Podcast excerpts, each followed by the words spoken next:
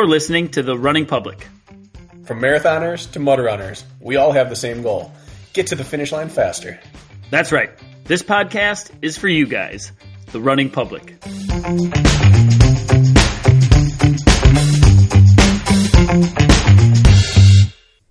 So you're Upper East Coast, yep. Start to finish. That's true. That works. You can't be talking this stuff before we start recording, Bracken. Well, you just left me here. I'm getting to know the guest. Hi, Sayard. Hey, Kirk. What's up? Do, do you want to know what's wild? Is that this is the first time Sayard and I have ever looked at each other. True. No. Yeah. We've only spoken on the phone. Yep. I mean, I Kirk, feel like you are right sounding as if your mic's not working. Because I haven't put it in front of my face yet. How's that sound? Ooh. Does that sound good? Very good. Cool. Rookie move. I was outside catching fish off my dock, and oh, I really? just and I just scooted in here really quickly uh, and didn't do all the steps. I just got out of the shower so quickly after my run. I'm not sure I even stopped sweating. Yeah, those are the best ones. You just shower and then continue sweating through the rest of the day. Lisa laughed at me as I walked in. She said, "You're not wearing pants for this one?" I said, "No, I'm too I'm too hot." Well, stand up. Why don't you stand up here? Show us what we're working with. Oh, I'll go down here. Got some thigh poking out here. Are you wearing underwear right now? Boxer briefs. In front of a lady? I, I mean, I have I have something on. I'm wearing boxers too, so no big deal. There we are. Are you sweating as profusely as I am? No, I'm I'm in air conditioning, thankfully. Apparently I'm the only one who wears clothes. A full But see, women can wear boxers as like shorts. That's allowed. I believe, correct? I mean, I do it. And these are essentially what I run in. Yours are a little tight, Bracken, I would say, for public. Well, thank you for noticing. So so um, what was I missing about where you're at right now, Sayard? Because I think I know, but I don't know for sure. Yeah, I'm in Lockhaven, Pennsylvania, north central Pennsylvania. Kind of my home mountains for the time being. Okay. How long have you been out there for? Because I know you were you were getting to know your new residence, we will call it. Right. So all last year I was moving from place to place. Um, but like north central Pennsylvania has kind of been my home, I'd say, for maybe six to eight years. Uh, central Pennsylvania for most of my adult life. And yeah, I was getting to know like where I could do the workouts because I was living about an hour and a half from here, so I couldn't go to all my normal trails and whatnot for my workouts. And you like to know what you're getting into when you hit those trails sometimes. Oh, yeah, I do. I mean, I... like... Go ahead. No, I like to plan it out so I know exactly, you know, what I'm going to have to work with for the workout so I get the work in that you asked me to do. Well, I'm going to be a little rude. I'm going to be on my phone for the next thirty seconds. Okay. I have to finish manually updating my Strava workout for the day because it must count. What? The day's not over yet. Well, neither is my running, but A M run is done and it must get on Strava. And it was treadmill, so I'm manually entering it. So continue. Just know okay. I will be on my phone. I'm going to introduce you, Sayard, because um, so people understand how we got to this conversation. Um, sure. And then we're going to get to know you better than I probably already know you, which uh, I'm actually really looking forward to.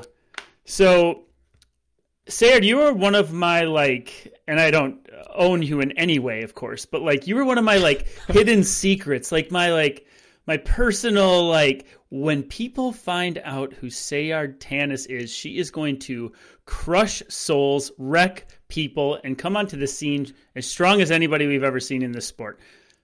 Because you're a stud. Okay? Well, thanks. you, you want to say oh, something? Phone goes down. Yeah, I mean... Phone's down. Now I'm interested. Soul crusher. Yeah. That's that's me. You you really are. And so you reached out to me. Now, we haven't worked together in a few months, and I think we should get caught up on all of that. Mm-hmm. Um, and then I saw you just went out and randomly won a fifty-miler. Like, it was no big deal, which yeah, is fantastic. Like, so we're going to get to all that. Yeah. We'll get to all that. Um, but you reached out to me, I don't know, was it two years ago, Sayard, maybe-ish? Year and a half, two years? Yeah, it's almost two years now. It was around probably August two years ago. It was during the yeah. pandemic still. Like, we were still pretty much in the thick of the pandemic. And I signed up for Hunter's O C R Stars, and I had no idea what I was doing in anything O C R, but I thought, I need to take this on in a serious way. And I'd been listening to you guys for so many months. Really, really thought a lot of the podcast and you guys as coaches, your philosophy and everything, I really just clicked with everything you said. So I was like, he's the one I need to reach out to about coaching for this O C R Stars thing. Before you get offended, Bracken, there's other reasonings behind that. Like, we have a similar, like, health struggle story and all these other things that we'll get into. Um, I was trying to preserve you. You're on, you're on mute, Bracken, as we... Uh... I, I'm doing a lot of rehydrating, so whenever I have to gulp, as Kirk knows, it's super wet. It's really obnoxious the way I chug water. It really is. So I try to mute for that. But no, I never get offended when people don't choose me for coaching. You should. It's just the way it is. So Sayard, it's gotta came, be a personal connection. It's true. And Sayard came to me, and I quickly learned of your running resume, and I was like, oh, damn. Like, I think I stumbled upon the next great thing in this sport, because your running credentials are fantastic, and your your accomplishments in ultra running are fantastic. And now, as a listener probably knows, if they follow, like, O C R, you, you never really got out on course yet. I know. All that work and never even got to race after everything getting canceled with COVID, and then my whole life up and changed, and I couldn't get any races. Then finally I was going to get to race, and then I broke my foot, what, like seven, ten days before the race. So, yep. Bef- besides the O C R Stars, I never got to do anything O C R in competition. What do you think of that, Brad? So you still could be this. You still could be Kirk's giant revelation for the yeah. community. Her Possibly. Own. I can only hope. This whole last year, I kept thinking, oh, man, he's counting on me. And my life kind of just, like, exploded in every direction it could have. And I was like, I'm not going to come through for him. And, uh, yeah, I was letting him down. But I'm I'm still not out true. Here. I'm, I haven't gone away. Well, whenever we have a, a guest come on who I don't personally know, I try to do some online stalking. And the first thing I came across was your Twitter. Okay. Can I read your Twitter bio? Sure. She looks a little nervous. Ice Empress, Baby Bird, Forest Sprite, the half to fully naked goddess of cold dark nights and full moons, manager, Inside Track, L B G runner, Riverling. Now, I read that, and it gave me no real picture of who you are as an athlete, but I just envisioned I was getting the female Benny Gifford. That's what I thought. I pictured a long, dangly, feather, pirate earring, lots of things in your hair, and I had no clue where this conversation would pick up and where it would go. But the moment you came on screen, I didn't, I didn't, it didn't match what I thought I was getting. And, and honestly, I didn't know if I even found the right Twitter profile. And then I started looking up running, and then I started looking up some of your posts, and you celebrated a birthday by going out and running like twenty at six thirty-four pace or something like that. And I realized, all right, there is a, there, this is not just like our modern day hippie pixie girl here. There's a runner here. Right. And I think that's some says a lot about who I am as an athlete, because in one sense I am kind of this hippie tree hugger.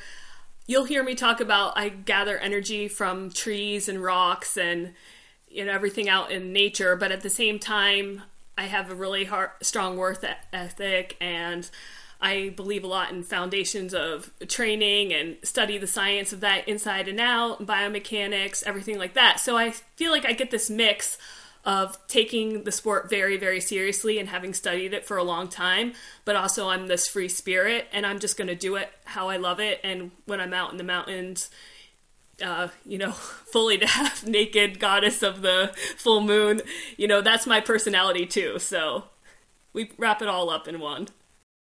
Do you, do you know how, when I realized we were, let's call them kindred spirits, Sayard, and you don't know this, to speak maybe your language a little bit, is we were texting one day about something, and you told me that you were in your deer stand writing training plans for your athletes. Yeah. And I was like, wait a minute. And you, and you go, well, not your deer stand, a deer stand behind your house, I think it is, right? Right. And, and I was like, wait, you're sitting in the woods in a deer stand writing training plans. Sayard's a coach as well for your athletes. And I was like, all right, I need a, I know all I need to know about this woman. We're going to be just fine. yeah, that's where I can do my best thinking. So if I'm inside and have this mental block, I need to get out on the trails, go out into a tree, sit up in a tree stand somewhere, or sit out on a log, and everything starts to make a lot more sense. Can't argue that. Where do you do you hunt, or do you just like tree stands? Uh, I have hunted, yes. It's not that a, a huge passion, but yes, I've hunted, and tree stands are great for just sitting out there and observing everything, and yeah, and no one can really find you. Do you wear camo when you go up in the tree stand to really stay hidden, or sometimes? I mean, no one's going to probably go through that much effort to, like, go miles into the woods and then look up in the trees, you know. So it's just a good way to get away.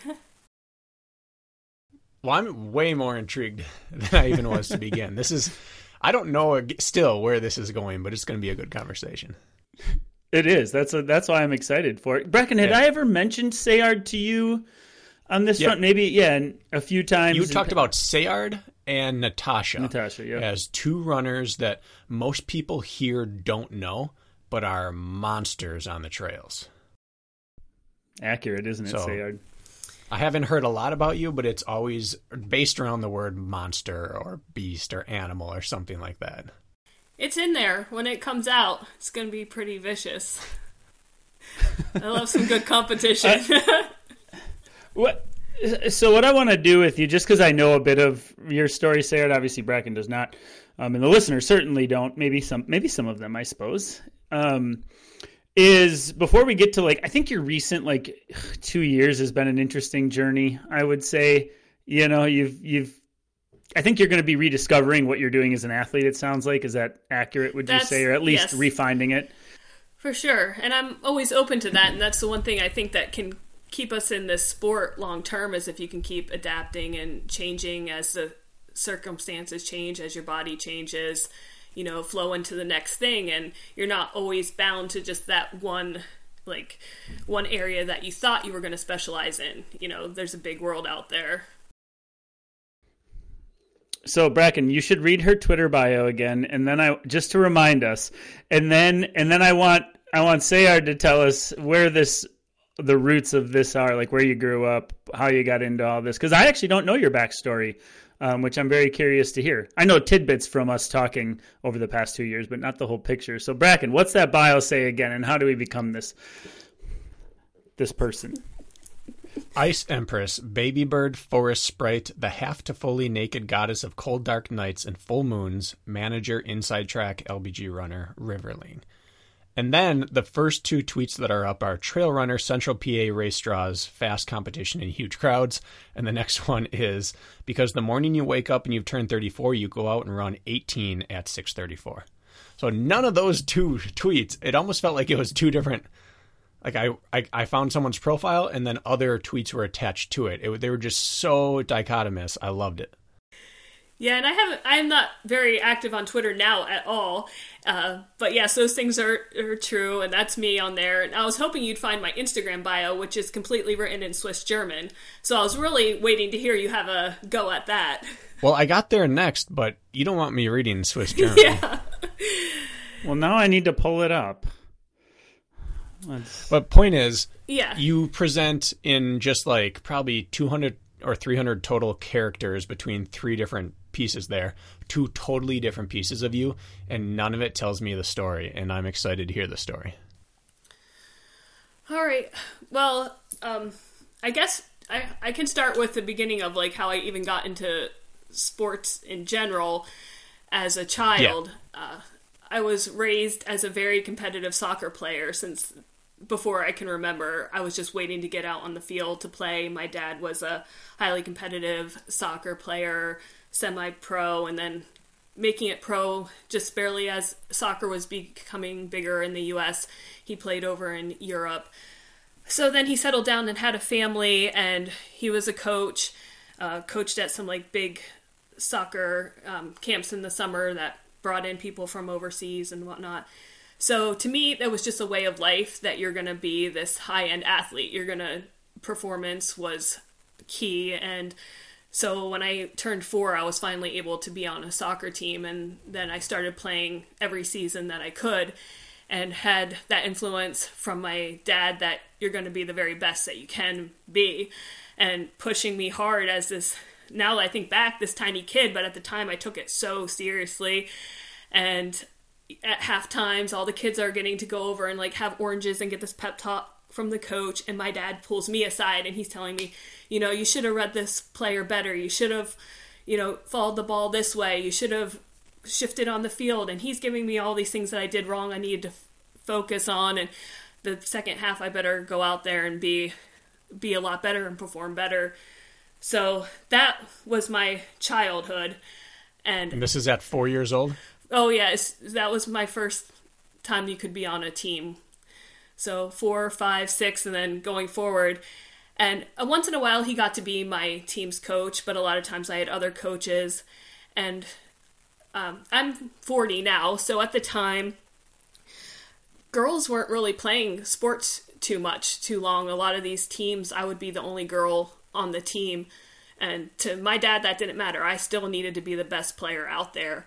And a lot of the coaches and parents were always thinking, oh, this cute little girl, she's, you know, so adorable, but I'll rip your throat out. So that's just who I had to... Well, that mentality, um, that's still there. Yeah. So, yeah, that... Mm-hmm. And uh, training was very serious, so... We did a lot of running, a lot of drills, and that was just ingrained in me that that's part of life. That's just how life goes. You do all the components that you need to be the best athlete that you can be. Uh, so in high school, I moved into soccer, basketball, and then eventually played tennis. Uh, and I burned out from soccer. I, I felt like the pressure was really just too much. I kind of needed a break. I would play more on like rec leagues. And still, I just loved like bringing it hard against all the guys. And uh, this one time, I w- this older guy was really upset that I could just like beat him on every play. And so he just like just railed me so hard in this one play. And he was probably twice my size and pretty much demolished my ankle, which, Kirk, you know, to this day, that ankle still is a major problem for me. So then I knew I probably major might be an be... understatement. Yeah. Yeah. I probably wasn't going to be playing high-end soccer, and the doctor had suggested I focus more on tennis. So I ended up playing tennis in college, which I worked hard, and I feel like... You're talking a high school injury is affecting you at forty. Oh, yeah. Oh, definitely. It's a matter... It's not a matter of, like, if Sayard's going to roll her ankle this week. It's like... How bad and how will she do it? It's It, it really? got to that point, I would say, towards... Yeah, when you were really banged up, wouldn't you say? Oh, definitely. Any mm. any workout on the trails. Well, in Pennsylvania, we have really, really rocky trails to begin with. And if you're running hard, if I hit, I could be the tiniest thing in this foot and ankle, just give out. And then I would have to say, you know, the rest of this week's going to have to be on flat terrain or gravel roads or something instead of trails. And I can still get by and get the work in usually, but I have to lay off the more technical stuff for a while because of it. And I, I've run with ankle braces on on that ankle for years, probably eight plus years, just because if I go into a race, I could sprain it seven times in that race, and it just gets so draining, and you work so hard to have like a position in a race, and then you never know when that ankle's just going to go. So yeah, I, I typically wear a brace if it's going to be a super technical t- race or workout. Wow. Did you get it diagnosed in high school? What actually occurred? They said it was an ankle sprain. They gave me some like archaic ankle brace at the time, and I think an air cast, which really just, they're just like, just rest and don't do anything until it's strong again. Or, you know, in that case saying like, oh, you're probably not going to be able to play soccer at a high level and switch sports. And so I was like, okay, I guess I'm switching sports. So now I have to be the best tennis player. How did, did you play in a style of run and slide? Or was that an issue with you with planting off that foot in tennis? Um, it really wasn't too bad of an issue for me playing with tennis. Uh, once I got it rehabbed, once it was strong in that, because the surface is still level, so it holds up fine more on level. It's when anything gets unlevel. So I can even go laterally and everything okay. fine, and that's not a problem. Okay. So where did you play tennis in college?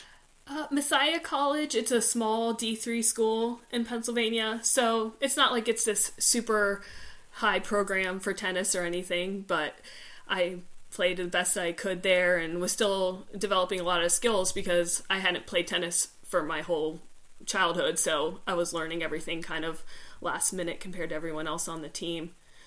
Um, and played there for a few years and ended up finding as I was training that my favorite part of this all was the running component of it. And I was training with the cross country athletes at the school and I lived with them. And so I would do a lot of their runs and workouts with them. And they were trying to get me to run cross country with them. And I just said, no way, because I heard that the coach there limited their female athletes to thirty miles a week. And I was like, we're never going to, we're never going to jive. That'll never work if someone's telling me I can only run thirty miles a week. And, and so I was just doing my own, my own thing and had never considered really running competitively. I just love to run. So, and to work I want hard. to interject then. So, so you, you were still running on top of your tennis practices and all of that just for fitness. And you never really competed in endurance uh, events, let's say, at this point yet. Like you never jumped in a race at any point. Like you didn't really know what you were capable of. You did it more for your yourself, we will call it at this point, which you still do, but you know what I mean. Right. Yep. I just did it for myself and as a extra part of training because I felt like I had also been taught like that you do like two or three a days as far as training goes. So if our coach only had us doing one practice, I was like, well, this certainly isn't enough. I need to do more. And I would do long runs on the weekend. And yep. So I just added in on top of whatever training we had to do. And let's say our longest runs we would do in tennis were three mile runs. I realized I was just done them so quick compared to everyone else as they're trying to like drag themselves through it. And I was like, that's really nothing. I had no idea at the time really even how far I'd go. I would just go out on time. There were no G P S watches and stuff at that point. So even some of the routes, I would have like had someone drive it and say, okay, my cl- car clicked over another mile here. That's another mile and kind of judge it out that way if, if I figured it out at all. Isn't that where we all started? You know, that era? Yeah. That era is done. I miss it. Over. How you how you guys even talked about like the timer on the oven or whatever. You look before you go for a run. I would do stuff like that or like my watch that had hands. I would like turn it back to like go to an even number and then push the button in and run and then then subtract to figure out how long it took me. Smart. Yeah. My freshman year of college, Kirk, we haven't talked about this yet, mm-hmm. but my first day on campus at a D one university, the coach took us out in the car and drove the sixteen mile loop and the ten mile loop. And he said, you need to pay attention so you know how to do it because G P S wasn't a thing and online maps to map it out wasn't a thing. And you couldn't set it on your phone because smartphones weren't a, I guess I sound, I feel really old saying this, but, and then he tracked it and then he, it'd click over and he repainted the mile markers for the year when the odometer would click. And that was my freshman year at a D one university. Can you imagine a runner these days or a tennis player going to a D one university and the coach being like, well, we got to go drive the course and measure it like that? That's what we did. Sounds, we did the exact same yeah. thing. Do you remember the first technology, what it was? I remember the first technology that we had access to.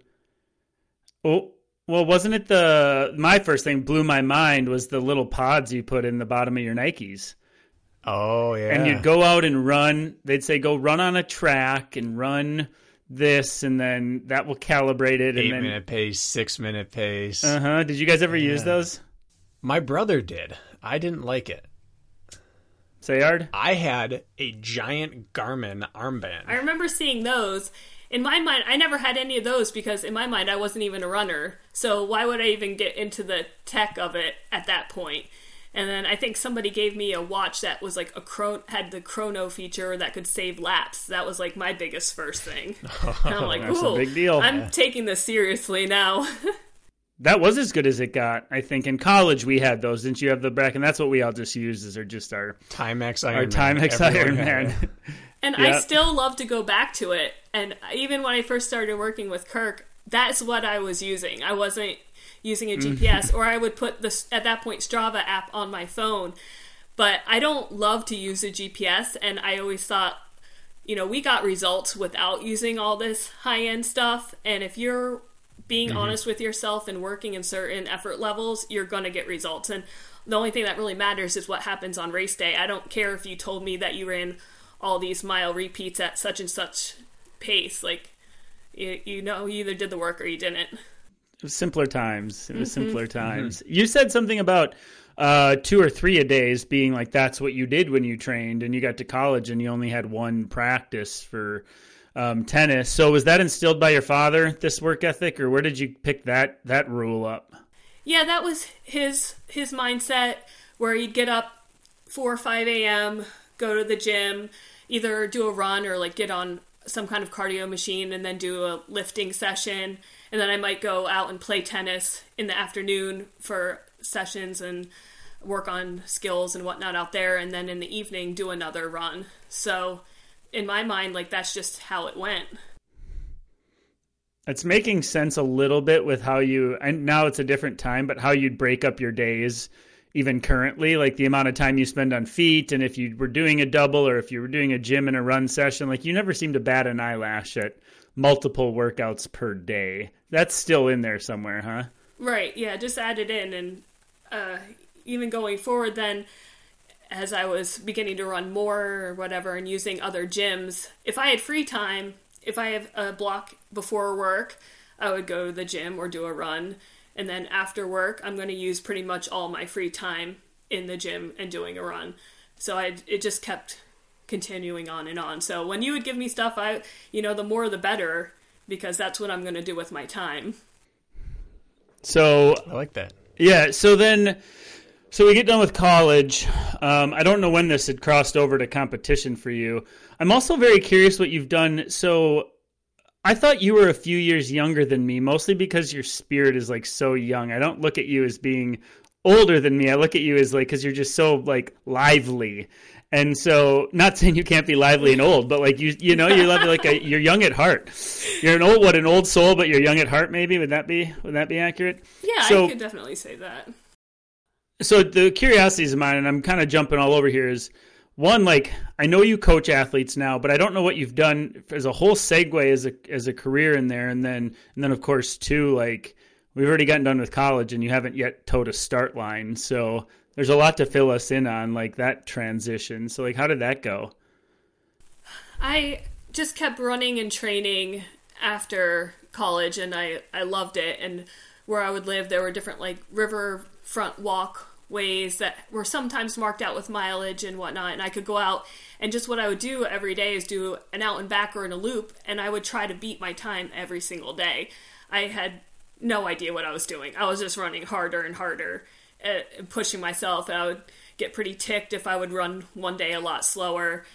Uh, I had no clue how to run workouts. I had no concept of any type of training specifically to improve your running at that point. And I just remember I was running down this riverfront one day. Actually, I was supposed to cook dinner with some friends, and I had forgotten all the spices. So I ran back, got all the spices, and I had them all grabbed up in my hands, and I'm running down the riverfront, and I saw one of my friends in a running group, and then I like tagged along with them for a bit just to say hi, and I had all these spices and I was like one stepping them, and this guy goes, "Do you always run that fast?" And I was like, what? I I just thought I was like hanging out with them for a second, you know, I've got these spices everywhere, and they're like, "Dang girl, you run this fast?" And then after that, they had said, "Why don't you come out and run with us?" I said, "I run a lot." And they're like, "How much?" I'm like, uh, probably like seventy, eighty miles a week. I don't really know. And they were just looking at me like I was crazy. And so then I started uh, meeting up with I mean, them. To be fair, if I saw a woman running down the path carrying spices and not knowing what pace she was running, and I said, "You run a lot," and she said, "I don't know, maybe seventy or eighty miles." I, I don't know if I would take it seriously either. Right, and, and to top it off, I think I was wearing these like fluorescent colored bell-bottom pants um, in addition. Because so, you weren't wearing your workout clothes. Right, I wasn't I wasn't running, yeah. Oh, that so, visual is wonderful. carrying spices and bell bottoms. Yeah. So then they said, you "How did that run finish? Run Hold us. on, D- did you end up leaving them? And did you end up? We're not done pull, with this yeah. run. Pulling away. yeah, I just. Had what to, happened? I had to pull off and say, you know, I'm already late to make this dinner, so you know, nice talking to you guys. I've got to go. And then I took off the other direction again, and and they had said, here's when we meet and where you need to come out. so, so I was like, okay, I will. What shoes were you wearing? I mean, Crocs for all I know. I don't, I have no idea. Or some like old school Adidas that had like the mesh and like, do you remember when they put um, like the bottoms had like openings with mesh to let air flow in? Because I always was like, oh, my feet oh, yeah. are hot. So they had these that like had vents in the bottom. And I mean, they're so terrible. Climacool, for me, I'm sure. Is that their version? Yeah, Climacool, yeah. Kirk, look at you. Yeah, got it. Yeah, so I didn't I even have a Response Climacool. You what? I had a pair of the Response Climacool. What is that? That was the Adidas Response running shoe, but the Climacool uh, version. Okay. Well, at least you had you had somewhat decent footwear on, I would say. The bell bottoms are bad for wind drift, but you made it work. Right. I think we called them flares at that stage, didn't right. we? Right. They were yeah. the flare they pants were in. They weren't full bell yeah. bottoms, yeah. Okay. Really dating ourselves on today's podcast, guys. It's Sayard's fault. She's our elder. And I'm Don't the oldest that. one here, right? So that's right. Sayard, take us away. So you finish up your spice run.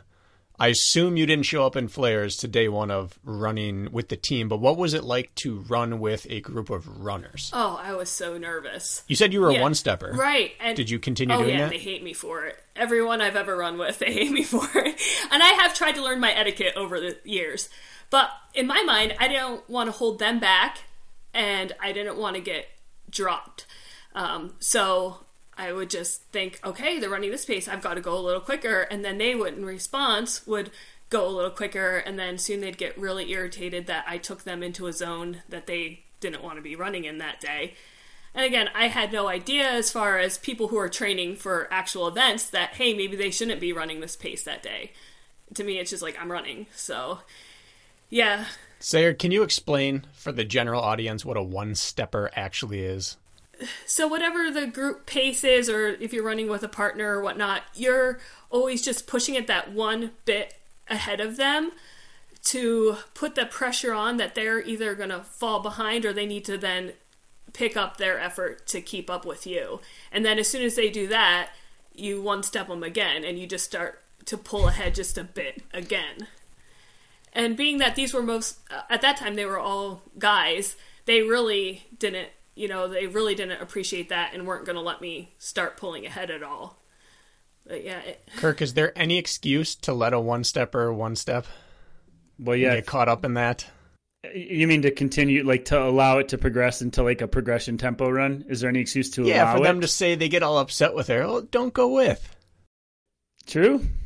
But but she's a girl in pink flares, Brack, and we have to stay with her. Right.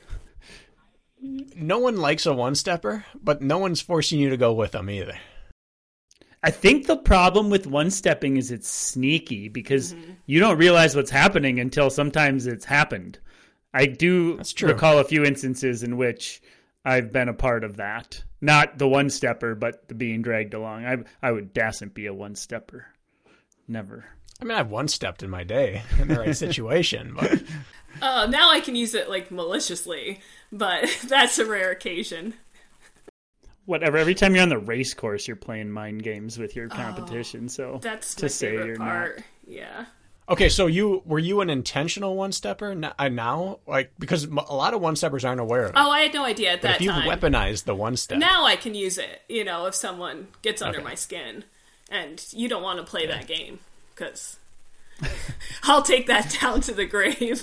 So, but you'll go to deep waters. Yeah, but that's really rare now, and I've learned so much since then, and about either etiquette and proper training and whatnot. But yeah, at the time I had no idea. But to them, they also were thinking, "My gosh, what, what is she capable of? Why did we just do that ten mile run at six something pace? Like, what's happening?" And I had, I still had no idea. So that group, they were they were encouraging me. They were like, you need to enter a race. And I was like, eh, I, I'm not a runner.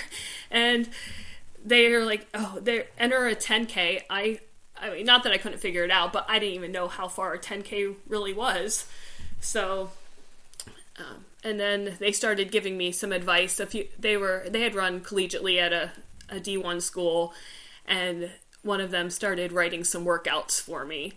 And I was like, oh, okay, there's there's ways to get better at this. And, you know, it's not just one pace every day. And started giving me simple, like, four hundred meter intervals. And and I just really latched onto a lot of those ideas. So that was the beginning of starting to uh, shift my training in a in certain directions. So prior to joining this group, had you run a competitive running race? No. After joining, from day one till the first race they talked you into, how how long did that take? Uh, probably a few months. Okay. Yeah. And was the first one a ten K? Yeah, it was. How did that go? I got there late. I started the race two minutes, two, I think when I started, they said, you, you're three minutes behind. Like, they're already three minutes out there. And I was like, oh, well, I guess I better run faster. And so I think that race I ended up running like thirty-six something, and I had I had no idea what type of pace or what I should run. The guys I ran with said, just go out there and run as hard as you can. So, and then I, since everyone had started before me, I had hundreds of people to hunt down. So I was just mm-hmm. like tearing through it, and I was so upset I had started late, and I was going to come back to the running group and tell them, you know, that I had failed because I started late. So I, I just decided I better pass everybody. So I pushed so it pretty. Is that what happened? I pushed it pretty dang hard. I remember half my face went numb during that race, and it was it was intense. But I was hooked. So you ran you ran thirty-six minutes in your first ten K. So we talk about sometimes the bare minimum to run in the elite field in O C R, and you got to be able to break nineteen as a female, and you did it back to back. In your first ten K, your first running race ever. What did the guys think when you told them the story? Uh, their eyes were kind of lighting up, I think, with these ideas of, like, possibilities, like, what could she do? And they started... If she showed up on time. Right. Mm-hmm. Yeah. And it, once I started training, and they were telling me to run some of these indoor meets that the colleges would let open people enter, and so they were telling me the schedule that I needed to get into. The they wanted me to run three Ks for indoor meets, mm. and then start giving me workouts twice a week to do workouts to prepare for those. And, and you ran some indoor three Ks. Yes, and then they told me I needed spikes, which I had no idea about. So I went to the running store, got some spikes. They looked really hot. I was pumped. And the guy that was kind of guiding me told me, you need to run a workout in these before you go and race.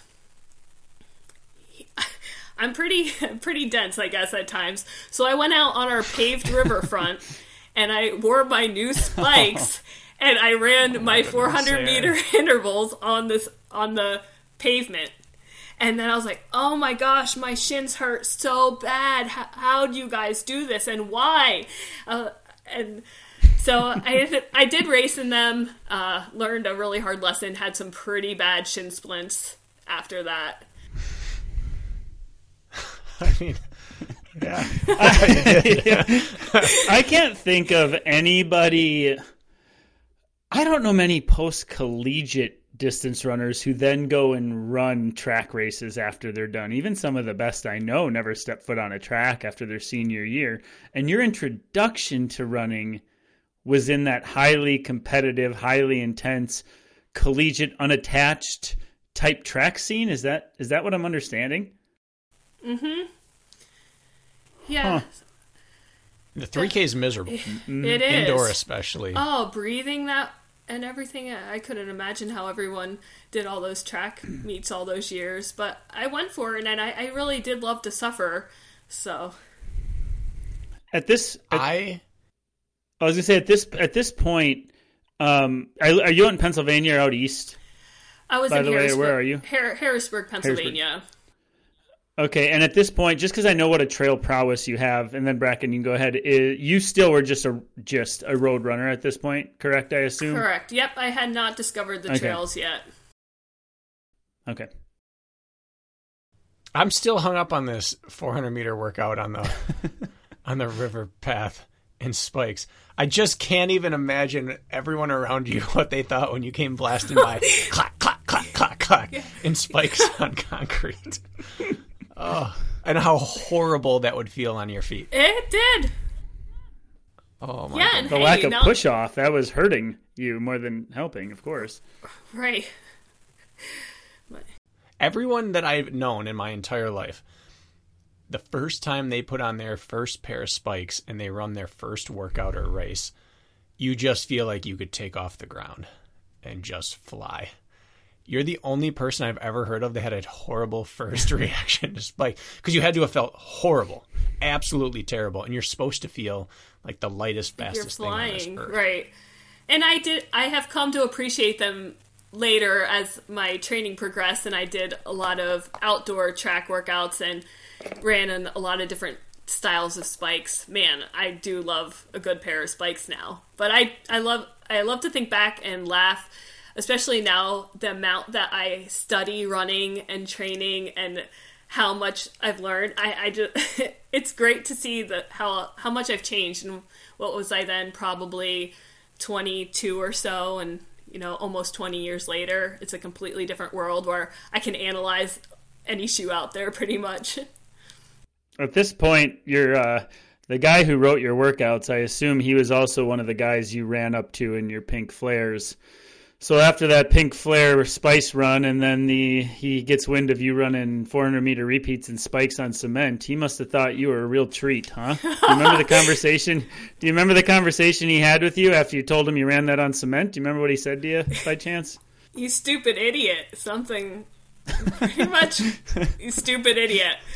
Even if you didn't You're know... only as good as your mentor. you... I guess now thinking back, but he knew that was the only place I ran. I had never run on a track. So he honestly should have guided me and said, hey, we're going to go to a track to run this workout. He got a lot more specific after that. No one told you not to. Right. And that's pretty much how I live now, too. No one told me not to. So That's that's a fact. You have to be very specific in your workouts. Yes. But I know better. I know better now. So if I do say that, you know, I can play dumb all I want, but I know better. So I'm curious now, before we move to the trails, how fast did you get on the track, on the roads? What what were some of the, the times you got down to? What were your favorite events? Uh, I trained for, uh, I was lucky and very fortunate enough to have some high-end coaches work with me, um, and they just kind of latched on to me and gave me a ton of guidance, would meet me at a track twice a week. I got hooked up with a, a track club, and they had, uh, it was the Keystone Track Club, and they had Keystone Elite, which was uh, sponsored by Puma, and you could qual- run qualifying times to get different levels of support from them, and there were like elite athlete coordinators, and we had a coach. So over those years, I got very, very fine-tuned with my training and a lot of time with track intervals where I really learned pacing inside and out. Uh, with the coach would force you to run laps. Like if he said eighty second laps, run a second over or a second under, I'll break your leg. And so you just hammered these out like to the T. It was to the second, and finally got to the point where I could feel that in and out. Like I knew exactly what every lap would have been. If I had no watch on, I could have yelled over to the side and know, you know, what pace I was at for that workout and that lap. Uh, so that that that time I was training more specifically for like five K to ten K, and they assessed that I would probably be the best at like five mile to ten mile. Um, and as far as running races, at that time there was quite a bit of money available out there, especially if you traveled to, let's say, the Philadelphia area. So I was training really to try to bring in some money in that more that like five mile distance, five to ten mile distance, um, and got pretty competitive there. And I had this vision of kind of a ten year plan.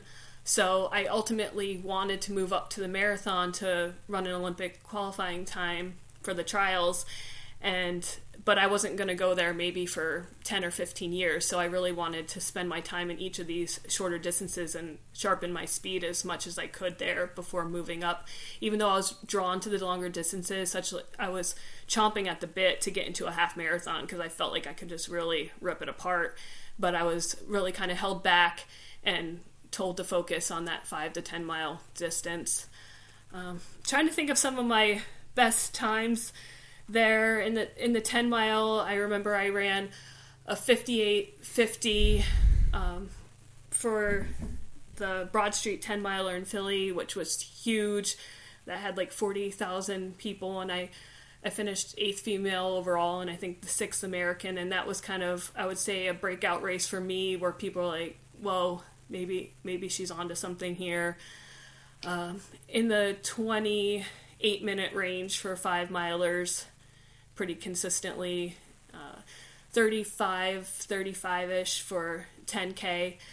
So I could be quite competitive. I'm not saying I was the top of elite running or anything, and I wasn't going to qualify for Olympic trials with any of those times at those distances, but I was looking more toward when they opened up the half marathon time. They originally opened up one fifteen. Um, I thought with like a fifty-eight minute ten miler, I had a really good shot at qualifying with the half time. And then once I, you know, looked at five or more years out, maybe qualifying with a road marathon time.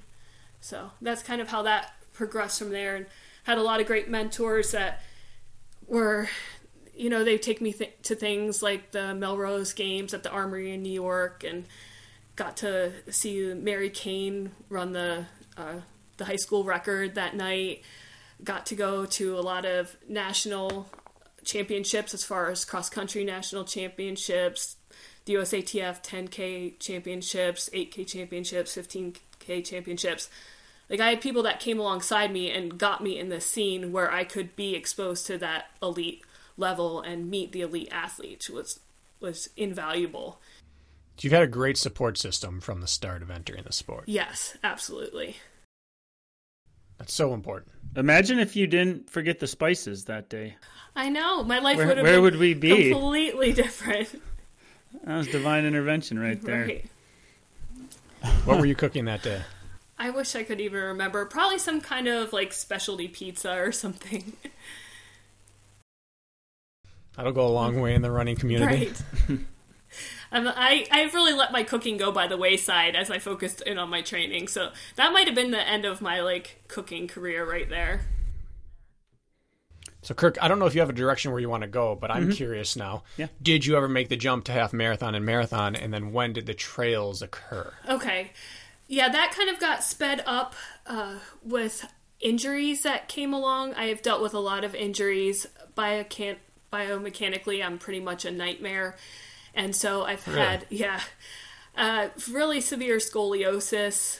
To many of the doctors I've seen at the time were just telling me, you need to stop running. We want to put rods in your back. It caused a major issue with my hip, with my pelvis being twisted because of the scoliosis, that I get a really bad hip impingement. And they had highly suspected like a labral tear. And at the time they said, we can either try to do something about this or, you know, let it rest and try to get back to training. And I had no thought of trying to do any surgery on my back or my hip, because I had the mindset of, you know, I have more to lose than I have to gain from having a surgery at this point in my life. And so I'm just going to make the most of what I can do with my body the way it is. Uh, and at that point, I had gone back to school to study physical therapy. I ended up getting a physical therapy assistant degree, and I was working as a physical therapy assistant during this this time. So I was treating a lot of athletes. I worked in a foot and ankle c- clinic where we did a lot of gait assessment um, and helping runners with biomechanical issues, you know, just tweaking their gait and seeing how important that was to keeping them healthy or recovering from an injury. Um, and then I had access, I worked with a a great physical therapist who also was, you know, helping me get through all this, as I had a lot of injuries. So I was out with stress fractures. I, so then here's my transition to when I decided to make the jump to the half marathon. I was, I had a sacral fracture and a pelvic fra- fracture that put me on three months bed rest. And I, I had to take three months of leave from work. And I kind of hit this point where, uh, where I was running for that track club, trying to push the envelope, travel all over the place, which was awesome. And you got to have travel funds and get basically unlimited shoes, unlimited gear. And I'm like, this is the life. But then I realized I have to survive. I have to, I am now out of my job because I'm pursuing this so hard. I'm laying in bed staring at the ceiling for three months, hoping that my insurance pays me enough that I can make it. So I was really reassessing, can I take this running as seriously anymore, or do I need to take a step back? And so I decided, even though I had time to run my qualifying times to continue on that team, I decided to, I, I just needed to take that pressure off, because they had six, every six months you had to run the times, and I felt this pressure to come back sooner than I was ready to. And so I went to run one of the races that they, they you'd have a list that you should try to run however many of these races. And I stepped right, I, it was two miles into, and I just stepped off the course because I knew my body wasn't ready. And I just thought, my health is more important than this. And so I need to do this. I need to break off on my own. Was it purely a biomechanical reasoning for these injuries, or were there other pieces at play? It, that was the base route, but then I'm an overtrainer, and I will admit it time and time again. And uh, it's not a proud fact a lot of the times, but I'm always going to push that to the high end mileage. And so combine that with my structure, with overtraining, not getting enough rest, you know, working twelve hour days and still running one hundred, one hundred twenty mile weeks. Like, your body can only put up with so much for so long.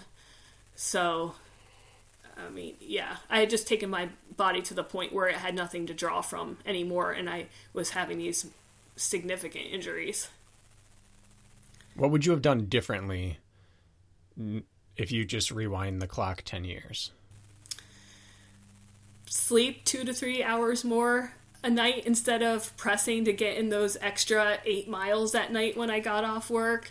You know, the days I worked twelve plus hour days, maybe you can take a day off. Maybe use one of your twelve hour work days as your rest day. Like, go figure. You don't have to train two hours before that and two hours after it. So I would definitely sleep more. I would have learned a lot more about proper nutrition earlier on, rather than just like getting by on whatever, you know, in a rush, eating when you can, what you can, and not really paying attention to the amount of stress. I didn't respect the amount of stress I was putting my body through. I just thought it could keep doing it endlessly. Hmm. To to take a quick step back, you told these guys on this jog that you're running seventy to eighty miles a week, with no goal in mind that I understand. Like, just understanding, like, your baseline was like seventy to eighty miles a week without like a, a performance goal. Like, why were you running so much then? Like, obviously it's within you to do so. Like, why, why did that start unknowingly? I think before I, we get to your yeah, trails. I enjoyed it so much, but also I just always thought it was, it's what I do is never enough. And I was brought up with this mindset that good enough, don't settle for good enough. Like, it needs to be the best. So I thought, if I can run this much, I need to run this much more, because that would be better. And it also became just an outlet for a lot of different emotions. If I was stressed, upset, if I had anxiety, anything I felt that I didn't want to just sit and deal with, just go hammer a run. So that had me adding miles and miles, and to the point, like, I don't know what else to do with myself. And so that's another thing I would have changed, Bracken, is diversify your life and have other things. I was used to be a person that enjoyed playing instruments and doing artwork and reading tons of books. I had a lot of other hobbies, and suddenly I found myself just, you know, in this one direction where it was running, running, running, and I really had no other hobbies. I hardly hung out with anybody that didn't run, because who has time for them? Um, so you lose sight. Your your world gets really small. And I, I think I would definitely now say I would want to and encourage others, make your life broader, have a bigger life, and because a lot of times with these injuries, when I would have them, when that running was gone, I felt like I was nothing. I had nothing. And we all have to admit, one day running could be completely taken from us, and you've got to have something. You are you you are something more than the running. That is that's very good life advice there. I think anybody that you see have true longevity in this sport do exactly what maybe you wish you would have done back in the day, is stay balanced. Don't burn all your candles all the way down on the running front. Keep other things in your life. We all want progress now, but now that you have um, perspective, you know that we can take our time with this and allow it to mature on its own without driving ourselves into the ground, right? It's uh, it's good perspective for people to hear. It really is. Yeah, and people jump all in, and I get it. I was that person. I was that person that couldn't even stay asleep at night because I was so excited to do my next workout, and I get that. I, I don't think there's see. a lot of people like that out there. When you say I was that person, I think you might be the only one. That person. You guys, you guys don't have like butterflies. Like I, I, I don't even know what to compare it to. But I would lay there. I'd be so excited for that workout that it was like I might as well just get up and do it now because I couldn't even wait. Oh. There's some of that before I fall asleep, but it's never like I wake up like, oh, is it morning? Do I get to? That part doesn't. Okay, I've well, had that, but not on a regular basis. But I've had that, yeah. I, I that's how I would describe my running for years. I felt that way, and this excitement is always that unknown of how good can I get? Like I could go out and you know I'm getting better every workout. Who knows what's possible?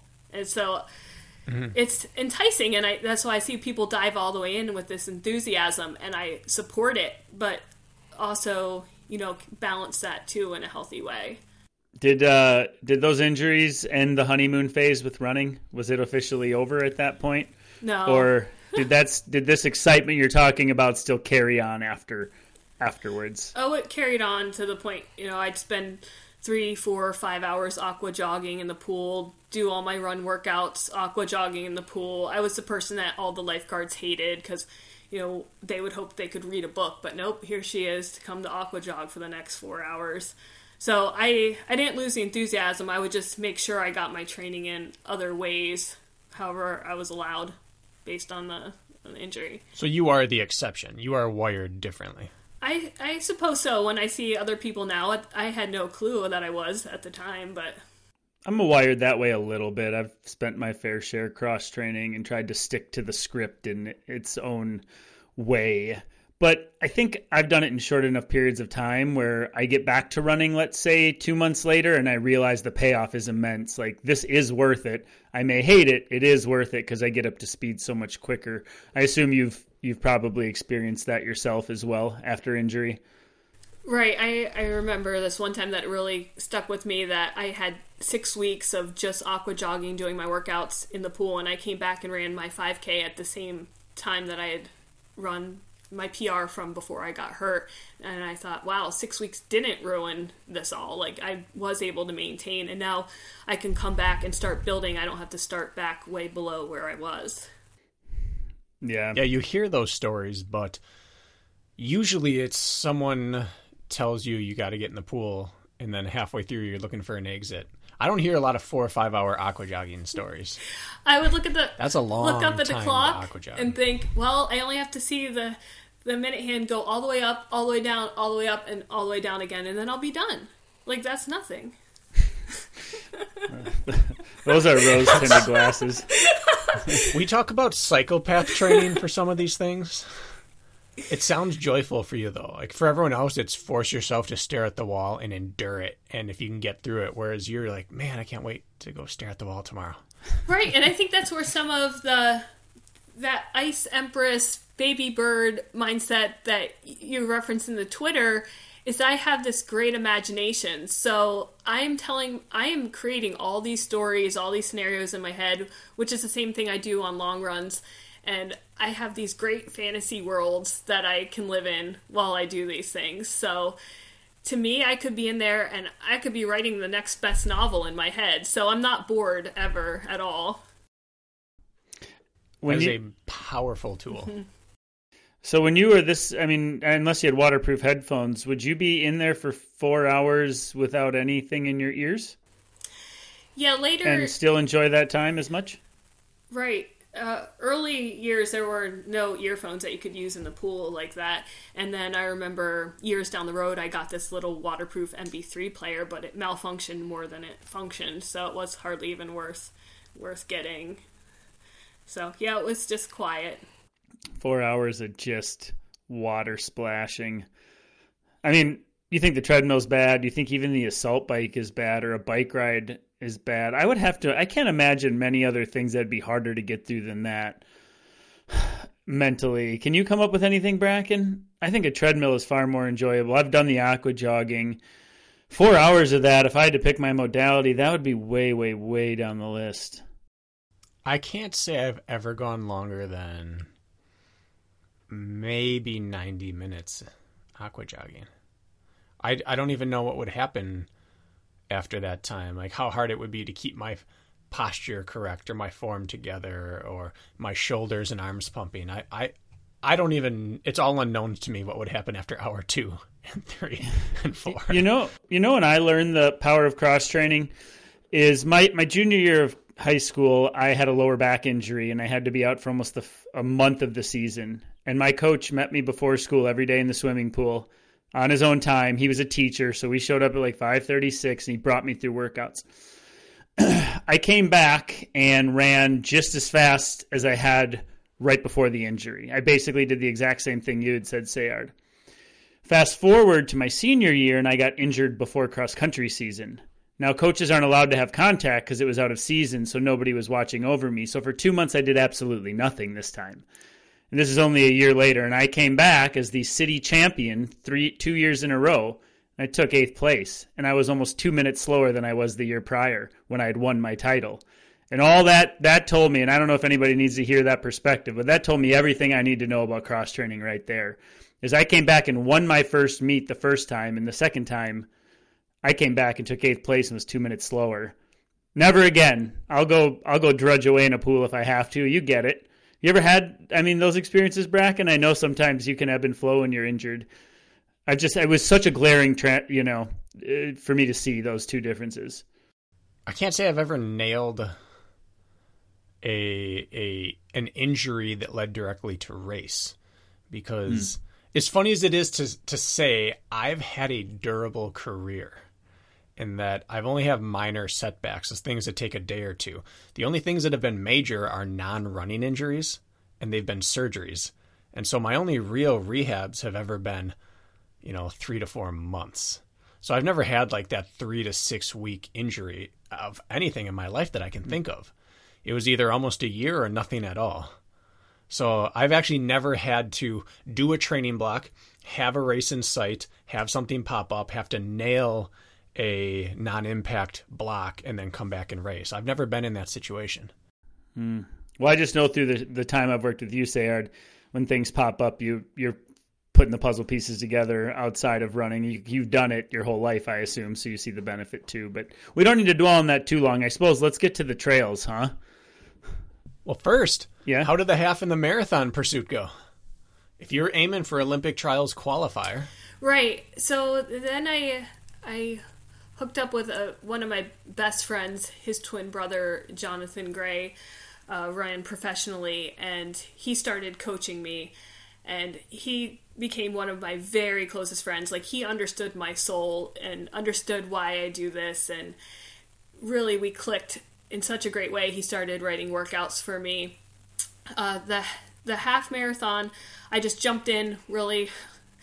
Wait, I'm sorry. This is rude yeah. of me, but I got to stop you. We had left off, you had sacral and pelvic stress fracture. Right. And now this is after That's, that? This is after when I decided just to run on my own, free of any team, free of any... Okay. Just to do my own thing at this point. And so you got Jonathan Gray working with you, and you picked back up from ground zero, except with five hours, five-hour sessions of aqua jogging. Right. And I knew that my competitiveness, my competitive days weren't over, but I was trying to redefine it, and he was such an understanding soul as far as guiding me through that and helping me find the love of it and the joy of why I do this and expressing myself through it and not just being controlled by these these other outside rules. So I started to really thrive in that, and I decided, hey, I might as well jump in a half. And I wasn't really trained up for it, but I I knew the, the one person that was running it was very an elite runner, and I'm like, I'm just going to gun for her. I'm I'm just going to try to take her down. And so got in that. I ran a one twenty for that on a pretty hilly half marathon, and uh, I was with I was with her for like nine miles. She did end up beating me by not too much, but I, I still felt like it was a really solid performance, and I loved the distance. Um, and at that time I was also, this is where the trails started to come in. So I was training a lot more on trails as far as trying to get off of the road for all the impact. And I was having a lot less lower leg pain running on trails, especially for doing some long runs. And I was loving being out in the mount in the mountains, and I, I just felt so free out there. And I was thinking, this is what I, I really love this. Like, I love the longer distance, and I love being on trails. Uh, I think I should try to find a trail race. I also had raced some cross-country meets, some of the um, U S A T F, like, national championships, and I loved the cross-country as well. So I thought maybe I should try to find a trail race, and they weren't very popular then. This was at a time that there weren't a ton of them. It was a whole nother group of people, and you didn't hear a lot about it, but I decided... I told John that I wanted to try to get into trail racing, and he said, okay, he supported that. So I think a ten mile trail race was the first that I found, and I loved it. Like, I just felt so wild out there. So, um, yeah, we took my training in that direction. He uh, was basing the training mostly on kind of pretty well accepted, like, marathon training for elites at the time. And then together he and I started tweaking that to um, go for skills for trails and adding in the hills that I was going to face and the technical terrain. There weren't books at that point on, like, training for trail running, so we were creating this as we went, and I would go into a race and come out and say, this is where either I was getting beat by people, this is where I was struggling, how can we tweak the training to incorporate these skills too? So we were constantly reworking reworking the workouts and everything to to get me stronger on the trails, and adding in tons of vert. I loved vert. I love climbing. I, I still love climbing. And then finding some of the I was very I was doing very well. I was successful in a lot of these trail races that were pretty much like little unknown trail races, and then I decided to try to start getting into some higher end, more well-known trail races that were bringing in the bigger names in trails at that time. And I was I was focusing pretty much on, like, ten mile to twenty-five K. twenty-five K is a pretty except you know pretty common distance in trails. So what year was that that you you did your first transition into into your first trail race? Uh, twenty thirteen, around then. Twenty thirteen and twenty fourteen I really got into trail running. Yeah, I just absolutely loved it. Did you make it to the marathon? Well, yeah, that's a whole nother story. So uh, so we were training me for all these trail races, and I was like, this is who I am. I was looking at people like Anna Frost and Emily Forsberg, and they were, I was like, I, I'm going to go as big as them. I'm going to, sky running was big in Europe, but it hadn't really come into the U S yet. But I was determined that I was going to get into sky running. That was going to be my thing. And then the Rut Uh, out in Montana, they came into the U S Skyrunning Series. Uh, I ran Whiteface Mountain Sky Race, which I did the V K and the Mountain Marathon back-to-back days, and I knew at that moment, like, this is my scene. Like, this is it. I love the vertical K. It's probably my favorite event. And then in sky in skyrunning, you do multiple events. Like, if there are two or three events, you enter them all, and that's how they, they do it in Europe, too. And so I was like, I'm all in. I'm going to experience this how everyone experiences it. I'm going to enter them all. So I entered the mountain marathon. The weather at Whiteface, it was the worst storm, like, I can ever remember being in. You couldn't see the flags. I was doing thirty-five hundred foot climbs at a time in these whipping winds, and I had this hood up, and the rain was just bashing against me. me for hours and hours, and the trail the flume trails were like shin or knee deep water that you're just blasting through, And I was just, I just came so alive. And I realized that so many, everyone else was dropping out. And I was getting more and more into it, coming down these steep descents. And I was just like falling in the mud and just sliding for like fifty feet at a time. And everyone else was like, this is too dangerous. I'm dropping out. And I, it was getting better and better in my mind.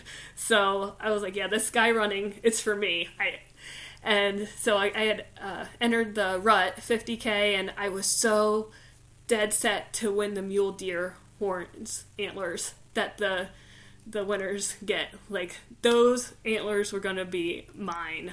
Like, that was my one focus in life.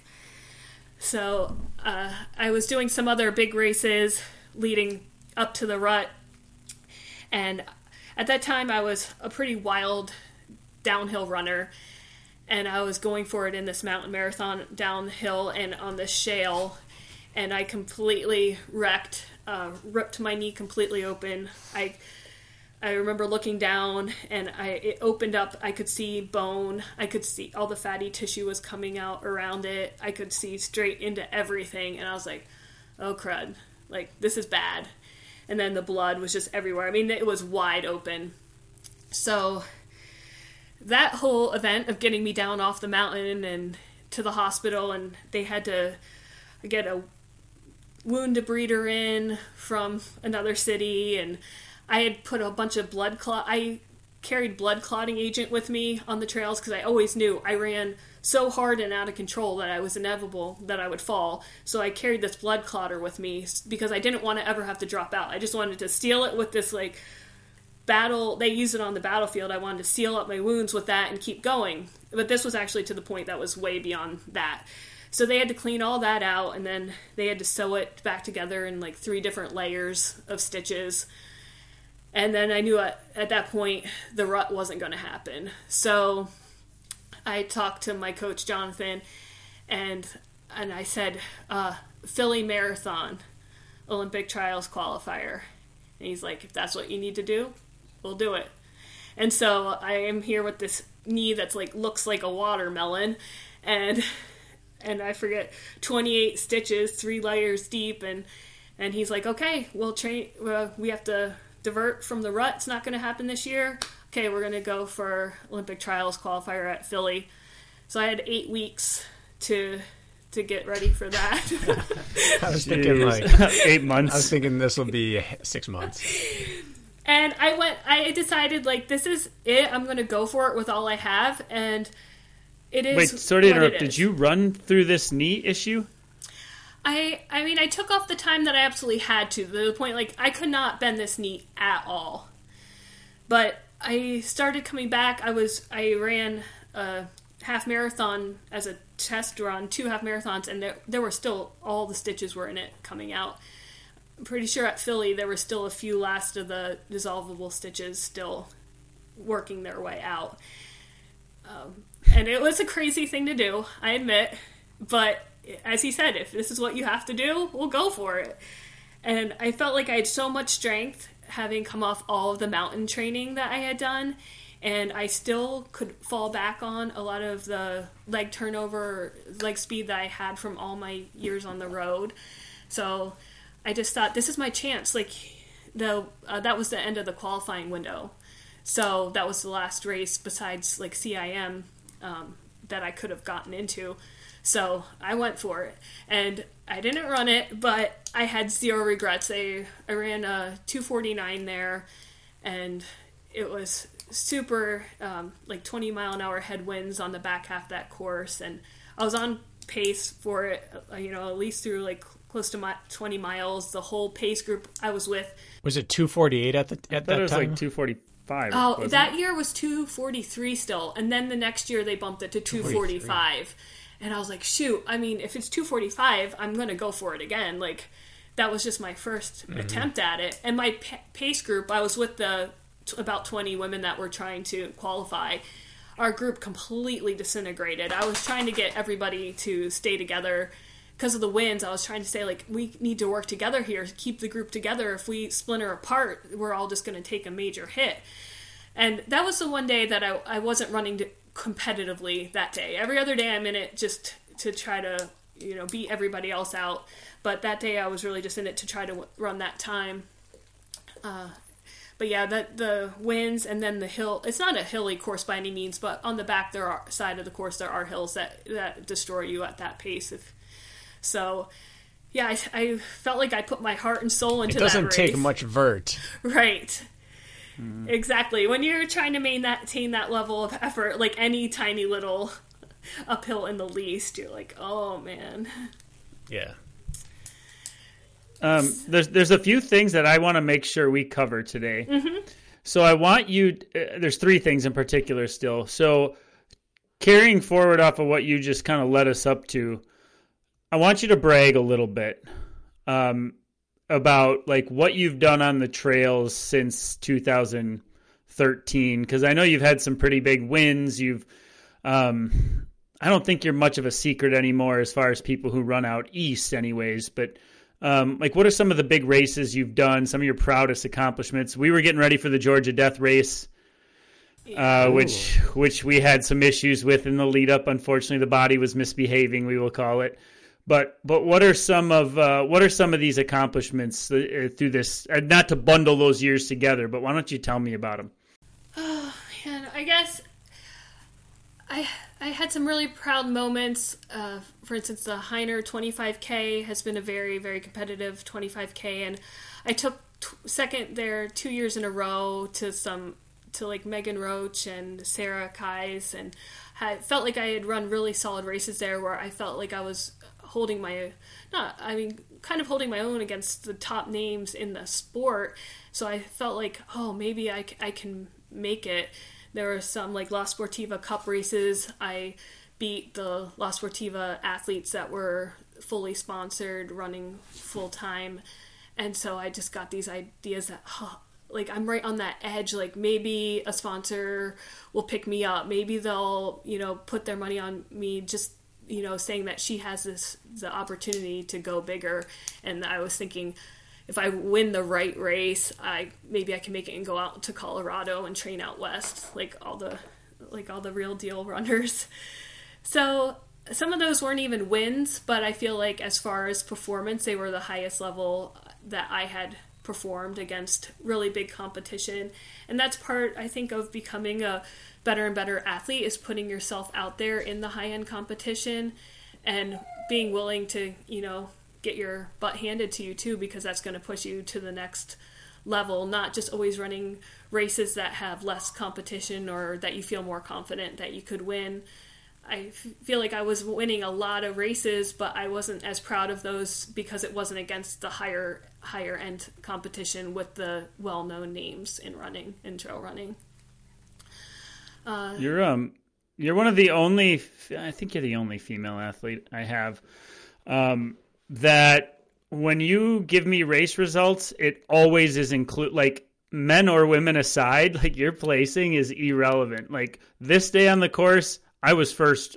I was first. And first means first overall in your eyes. It's not like, oh, I was first female and third overall. It's like you lump yourself together. There's, like, no gender bias in your eyes. That because he's a man doesn't mean he's off limits to playing mind games with and crushing every single race. I mean, you've won outright some very big races, well, big, long races, men and women. I remember, gosh, you were, what race was that, that that you did? It was in the freezing cold in January, Frozen Idiot, or what was it? Right, it was the fr- the Frigid Idiot uh, fifteen-hour race. Right, and that was my key race that year. At the, Kirk, you trained yep. me for that. You nailed it. So we won that mm-hmm. outright. And that was my own uh, going in. I was going to win overall. That was absolutely the only option for that race. And I, I felt like that was going to happen no matter what. No matter what I had to do to make that happen. It was, yeah, fifteen hours. It was zero degrees, terrible winds, deep snow in sections that were was drifting. And you had a, a four four mile loop course with about seven or eight hundred feet of gain per loop, um, similar to like a b- backyard ultra type style, and you have fifteen hours to do as many laps as you can. And I got to seventy-four miles that day and beat out every last guy. seventy-four miles in fifteen hours in those mm-hmm. conditions. Sayard is sending me voice updates via text seven hours in, running up the hill. I'm doing pretty good. Feel you sounded like you were out for a stroll. Just giving me updates, pulling your phone out. I mean, seventy-four miles with that much gain in those conditions. I don't think it mattered who showed up that day. But, like, that's just, like, I don't know. I feel like that's just such a display of your mindset. Doesn't really matter. The worse the conditions, the better off you are. Yeah, that's true. I love storms. I love being in terrible conditions, and I just gonna I'm gonna use it to my advantage. There's not saying that there aren't times I'm miserable too, but I'm just gonna disregard that and let everyone else grind themselves down with the negative attitude toward it, and then that's just one more notch that they take themselves down, and then I'm just gonna rise above it and above them. And Mm. yeah, like Bracken, so Bracken, you know the Ryan Kempson mentality, like I'm going mm-hmm. to hurt you, even if if that means hurting myself in the process. I feel like you guys are very similar that way, Sayard.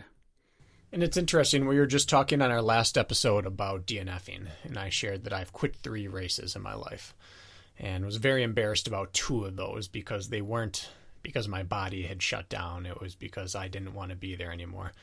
Sounds like you're the person who lets the, those things happen to the people around them and then feeds off that.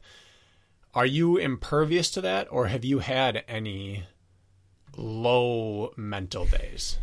Not days. Everyone has low mental days, but on race day, have you D N F'd? Have you quit, or have you backed off, or are you pretty much on race day? I'm good. I'm gonna. I'm gonna not beat myself. You're gonna have to beat me. Right. I'm usually pretty mentally locked in when it comes to race day. Um, yeah, you're going to have to beat me, and kind of the, I've heard you guys talk too, like, I'm going to, I'm going to hurt myself, and you can either, it's kind of like that stick or die type idea of we're, I'm going to press just as hard. I'm going to live in this pain. I'm going to keep my hand in the flame, and you can try to see how long you can hold onto that too. Like, it's going to be this game, like, who's going to hurt themselves worse. And mm-hmm. sometimes I feel like I don't even race too, too often. Uh, sometimes I go long, long phases without racing because of knowing mentally how I'm going to force myself to keep my hand in that fire and how bad I'm willing to hurt myself, that you can only dig that out every so often. It's not a place I can go to all the time. Mm-hmm. Yeah, you only have so many of those efforts in you. They need to be spaced out, don't they? Right. And, and then I just, I do love to feed off of, whether it's a guy or a girl, like, I want to take the race into, into play it the way I wanted to play it. I want to take you out of your race. You're going to play my race, and force people to burn matches that they don't want to burn at that point, and take the control into my hands, take them out of their comfort zone, see, you know, make moves. I train specifically, like, with different transitions as far as, like, uphills into flats, or, you know, downhills into flats, and work those transitions hard so that I have a chance to gap people in certain places that they don't feel ready to push, and and use that while I'm still in control, and then make them burn a match if they want to hang with me or not. And then that just grinds them down over the miles. Those are those next level workouts and skills, that transitional running, that crush the hill and the interval continues, right. You know, intentionally. I really like hearing those. And those are the things that you talk about, feeding off of rocks and, and trees and energy like that. But in those races, those are, are places to feed. And I love hearing an athlete who, who identifies that and just doesn't do it on accident, seeks that out. Right, and once I kind of started clicking into that for myself, now as far as a coach, like, I develop workouts for my athletes that work on those same skills, so they have that confidence in race day that they can make those moves, and those moves aren't going to push them into that red zone or whatnot. Like, they can make those moves confidently, and their fitness is behind it, and give those little opportunities to make moves on their opponents that their opponents can decide to respond to or not, and then see how long they keep responding. And, you know, if you can intimidate them mentally, like, how long can this person keep it up? Um, so, like, I like to train them to have workouts that they work these things into their into race day. Yeah, I remember Bracken workout you prescribed me way back in the day was this uh, fifteen percent workout, and your job was to, after three minutes or so, then you were to put it down to flat and the flat pace you wanted to run before the treadmill was back down to zero. And so you'd be at fifteen percent, but the treadmill would be at eleven miles an hour as it's slowly coming down. Remember that workout like it was yesterday. Three, three, three. Oh, that one stung. Three minutes uphill, three minutes flat, three minute rest. But that flat, like you said, starts counting the moment you press the treadmill to go down. Press the hill and surge. Oh, God, that was a brutal thirty seconds. That's a good one. It is a good one. I remember that one. And it sucks on the, on the Nordic track because the Nordic track goes down slower than any treadmill oh, on the man. Brutal. Um I want to ask you about some of your health stuff, and then I want to get into your curiosity with Spartan Race um, as we end towards the, as we'll end up heading towards the end of this when we get there. But um, as far as the health stuff, so there's one little thing that you haven't really mentioned yet, and that is your autoimmune disorder or disease, as we call it, right? Um, all of this that you've told us about, you are managing, right, with something that makes this whole thing harder, which. Why don't you tell me about that a little bit? Sure. So, yeah, this is a big part of the story and a big part of the shift in my life to who I am now. I have lupus, uh, systemic lupus, and I was diagnosed, I became sick in twenty sixteen, pretty much when I felt like I was at the height of my trail running, where I kind of felt like the sky was the limit, and that the summer season, everything started to kind of crashed down in a way. I wasn't performing at the top and that I want in the way I wanted to, and I thought I I'm overtrained. I just kept thinking I'm overtrained. I need to take the summer off, drop out of my races, let them go. They're not that important. And uh, I did start to feel a little bit better at that time, and then I I got to go over to Europe to train for the end of the summer into the fall. I got to train in the Swiss Alps, and I mean, I was just coming back to life again, came back to the States and hit some really big races. I ran, se- won several fifty Ks and mountain marathons back to back to back to back to back weeks. And at one of those, uh, everything I remember, it's something snapped during that race where something majorly went off in my body and everything went downhill from there. Uh, I feel like I was pretty close to dying like the day and two after that race, trying to come back. It was down in Georgia. I was coming back thinking, I am really sick. Like, I am jacked up. Like, something is so wrong. And at the time, I was working at a running store. I was managing a running shoe store that I had, that had opened. And I couldn't go to work. I this was going on for weeks after. I was just resting. I was too sick. I could would have to go lay down in the back of the, I would lock the doors and go lay down in the back. I'd be throwing up. My whole body was in pain. My whole body was swollen. Uh, and they eventually uh, were running tests and said that my kidneys were failing. So I thought, wow, I did this to myself. I trained so hard, raced so hard that my kidneys are shutting down. I, I wasn't hydrating properly. And, you know, it was a big, scary moment. Uh, and then I knew I couldn't go to work. I was just so, so sick. And so I ended up having to resign from my job. And again, here I am thinking I took running too far yet again. And now I'm out of a job because I'm just so sick. I have to focus on getting well. And then it was a terrible eight months of, of, of feeling absolutely horrible. Every joint hurting, hardly being able to walk, uh, just oppressive fatigue that you can't even explain, like having the worst flu ever. And and the eight months it took until they finally diagnosed me with lupus. And at that point I kind of came to terms with thinking my running is is over. I mean, pretty much any activity is over. I couldn't be outside. The sun is a major trigger for lupus, so being in the sun would set me to the point where I'd be like uh, on the couch, not able to move or walk at all.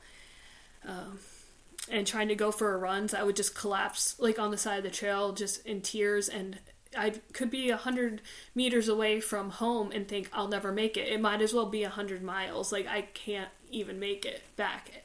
It's hard to explain or for someone to probably understand that something could be that severe, but it's pain and fatigue that is that severe. So I pretty much gave into a life of living in a dark room, watching T L C, and feeling like I had no reason to live, and thinking, what am I going to do with my life from here? Uh, getting on some meds uh, that were they were telling me were going to make this manageable, but I wasn't seeing any improvements for months and months on end. So yeah, that was a big shift. I had to drop out of every race. Everyone was like expecting me to win this Triple Crown that we series we have, and they were saying nothing could possibly stop Sayard from winning the Triple Crown this year. I'm like, well, here it is. Yeah, I'm done. So I, I was in a dark, dark, dark place. And uh, same time that my coach that I mentioned, Jonathan Gray, he ended up uh, losing his battle with depression and ended his life. And I, I thought my life was over. Like, he was the one person I really felt like understood me. And here I am with nothing left. It, it was the... the darkest year of my life. So in comes where I can introduce, where I can talk about where I be, got into coaching is uh, a dear woman contacted me and said, I, I knew who she was. You know how on Facebook you have people who you know who they are, but you don't, you're not friends friends with them. And she reached out and said, I've heard you've been really sick, you're struggling, um, but you have so much knowledge in this sport. Would you be willing to coach me? And I said, oh, I'm not, I'm no coach. And, and I'm really, really so sick. I was like, ma'am, I'm so sick. I'm sorry. And she kept reaching out. And she goes, will you even be willing to give me some advice? Just, you know, a few pieces of advice here and there. You don't even have to coach. And I'm like, okay, I can do that. And she just kept persistent, um, asking me to coach her. And then I finally thought, okay, fine, I'll do this. Fine, I'll coach you. And I was to the point that I was that sick, I did not think I could manage coaching one person.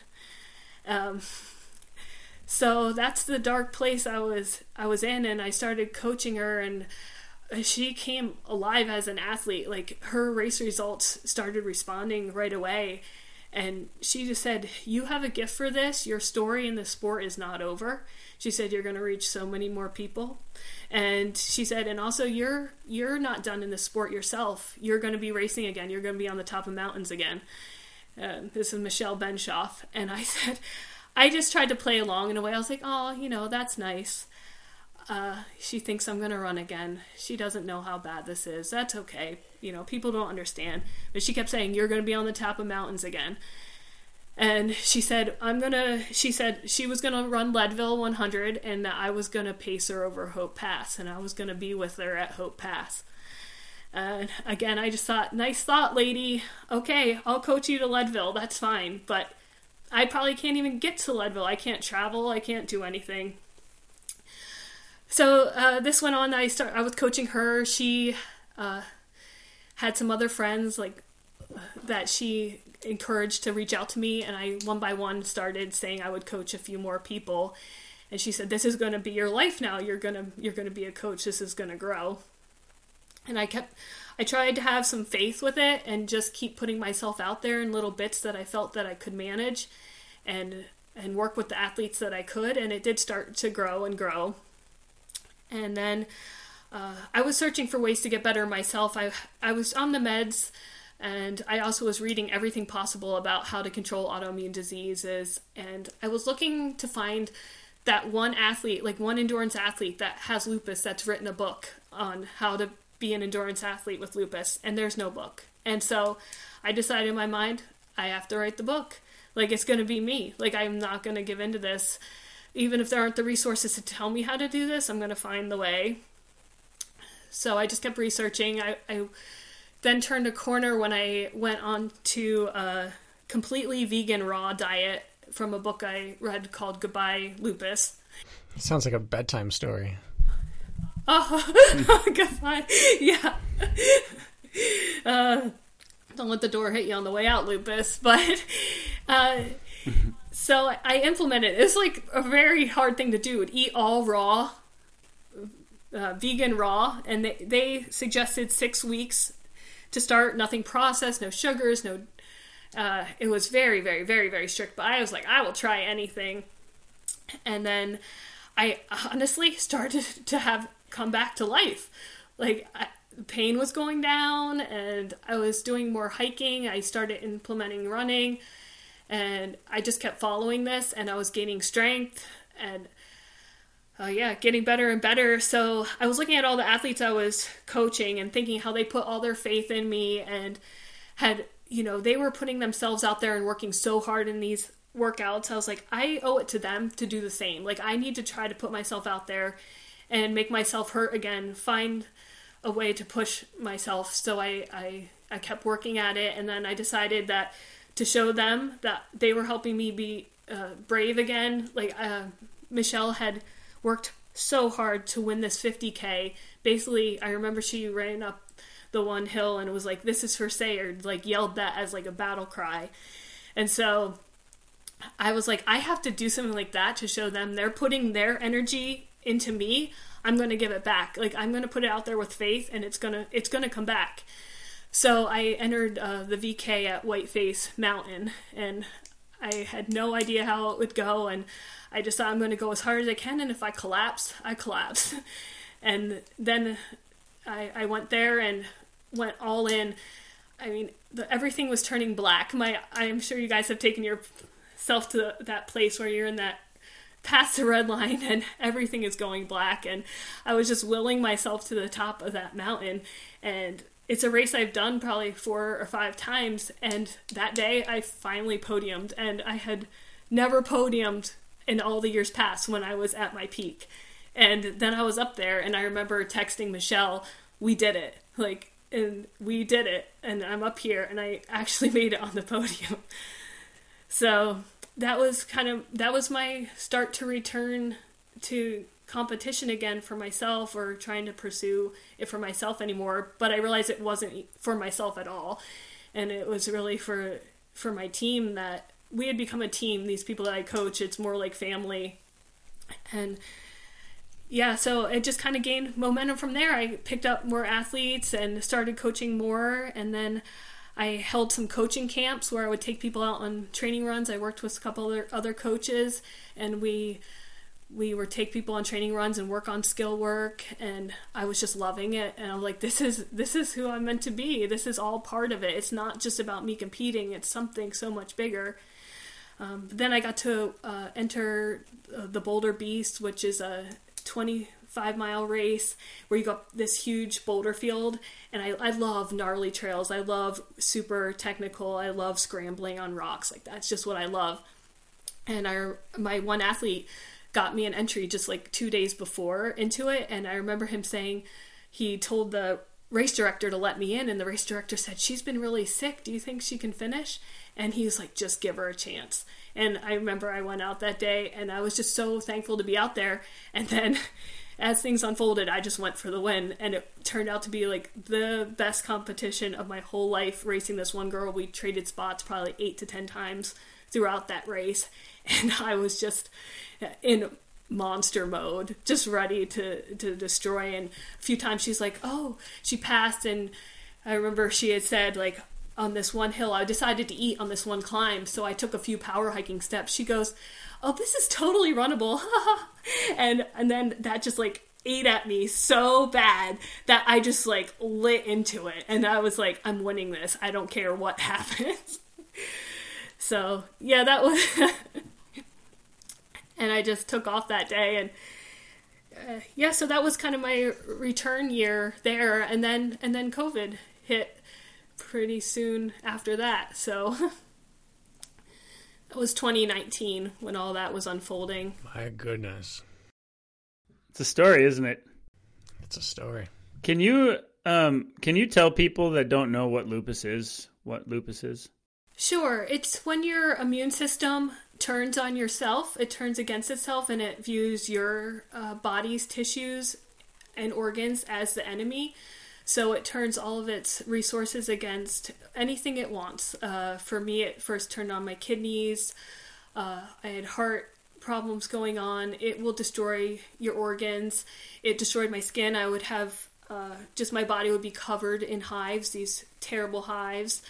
Uh, a lot of times you get this really bad rash right across your face called a butterfly rash, and it's just very high inflammation in your body. So my joints, it attacks your joints.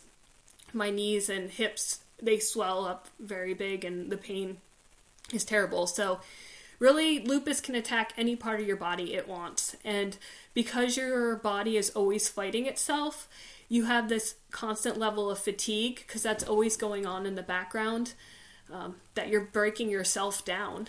And so you're exhausted, really bad headaches. Um, it could have any number of symptoms, really.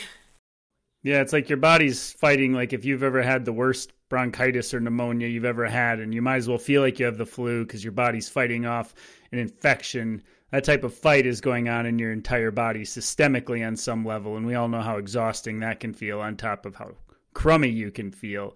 And I assume going raw raw vegan then would uh, really inflammatory autoimmune disorder, lupus, and I assume the premise is reduce bodily inflammation as much as possible, and doing that through diet was a major was a major help in that regard. Is that is that the underlying premise, I'm I'm assuming? Eat it alkaline, is. eat... Yeah, anti-inflammatory. It is to bring the inflammation down, and then also hyper-nourish your body with all of these vitamins from like dark leafy greens, and just just blast it with as much nutrients as possible to feed it so it can repair where it can repair, but at the same time not causing any more inflammation or any foods that your body has to work harder to break down, or fats and oils and meats that your body has to work really hard to to break down. It that just contributes to inflammation. So it's give your body as much nutrients as possible while keeping the inflammation low. And I will say I absolutely think that it's been huge in my recovery. Yes, I still take my medications, and I still have to do a weekly uh, injection that is a immunosuppressant. So I'm not saying that you can't just disregard all medications. I wouldn't want people to think that, but I don't think I was able to get to the level of health that I was without following that that hypernourishment protocol. Are you still vegan and raw? I am still vegan and a large majority raw. It's very hard to be completely raw. Now I have... You know, I'll, I will cook some things, squashes and potatoes and oatmeals, but it's it's still all vegan and no par- no processed foods, no oils. So it's been a few several years now. So every day is a chore. It it is. You figure it out, just like with any when you're prepping your meals. You know, even when you quote eat normal, you get into a routine. You know what your options are. There are a lot of recipes out there, a lot of resources. I'm pretty.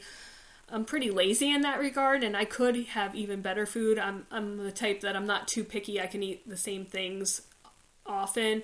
But if you're somebody that likes a lot more variety, there are a lot more options, so you can get more creative with it. The reason I thought of reaching out to you at this particular time, Sayard, because I've me- I've mentioned you to my girlfriend Jess a number of times as like thinking of having you on the podcast. It just... never felt quite like the right time, especially in the last few months when you weren't feeling well again. And so what I wanted, what I want, and that's why we stopped working together recently in the last, I don't know, few months, three or four months. Um, but then all of a sudden, you're back on the rebound, and Sayard Tanis is back. And somehow you've come back out of this This secondary, you know, we were battling the the lupus heavily, and it was getting worse and worse. And finally you were... you had to throw in the towel again, right? Like this battle is, it's not all sunshine and rainbows anymore, as, as we know.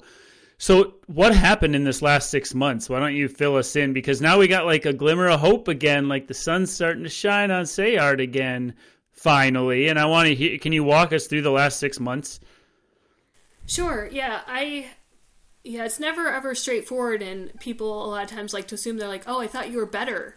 This is something that never goes away, and it can always rear its head again, and that's why I don't ever take anything for granted, because it can be gone in a in a flash. Just so I had come, you know, I was training very, very hard all last summer, and uh, pacing a lot. I was pacing out in Colorado and doing a lot of like overnighters, and I think my body just got depleted again to the point where I didn't give it.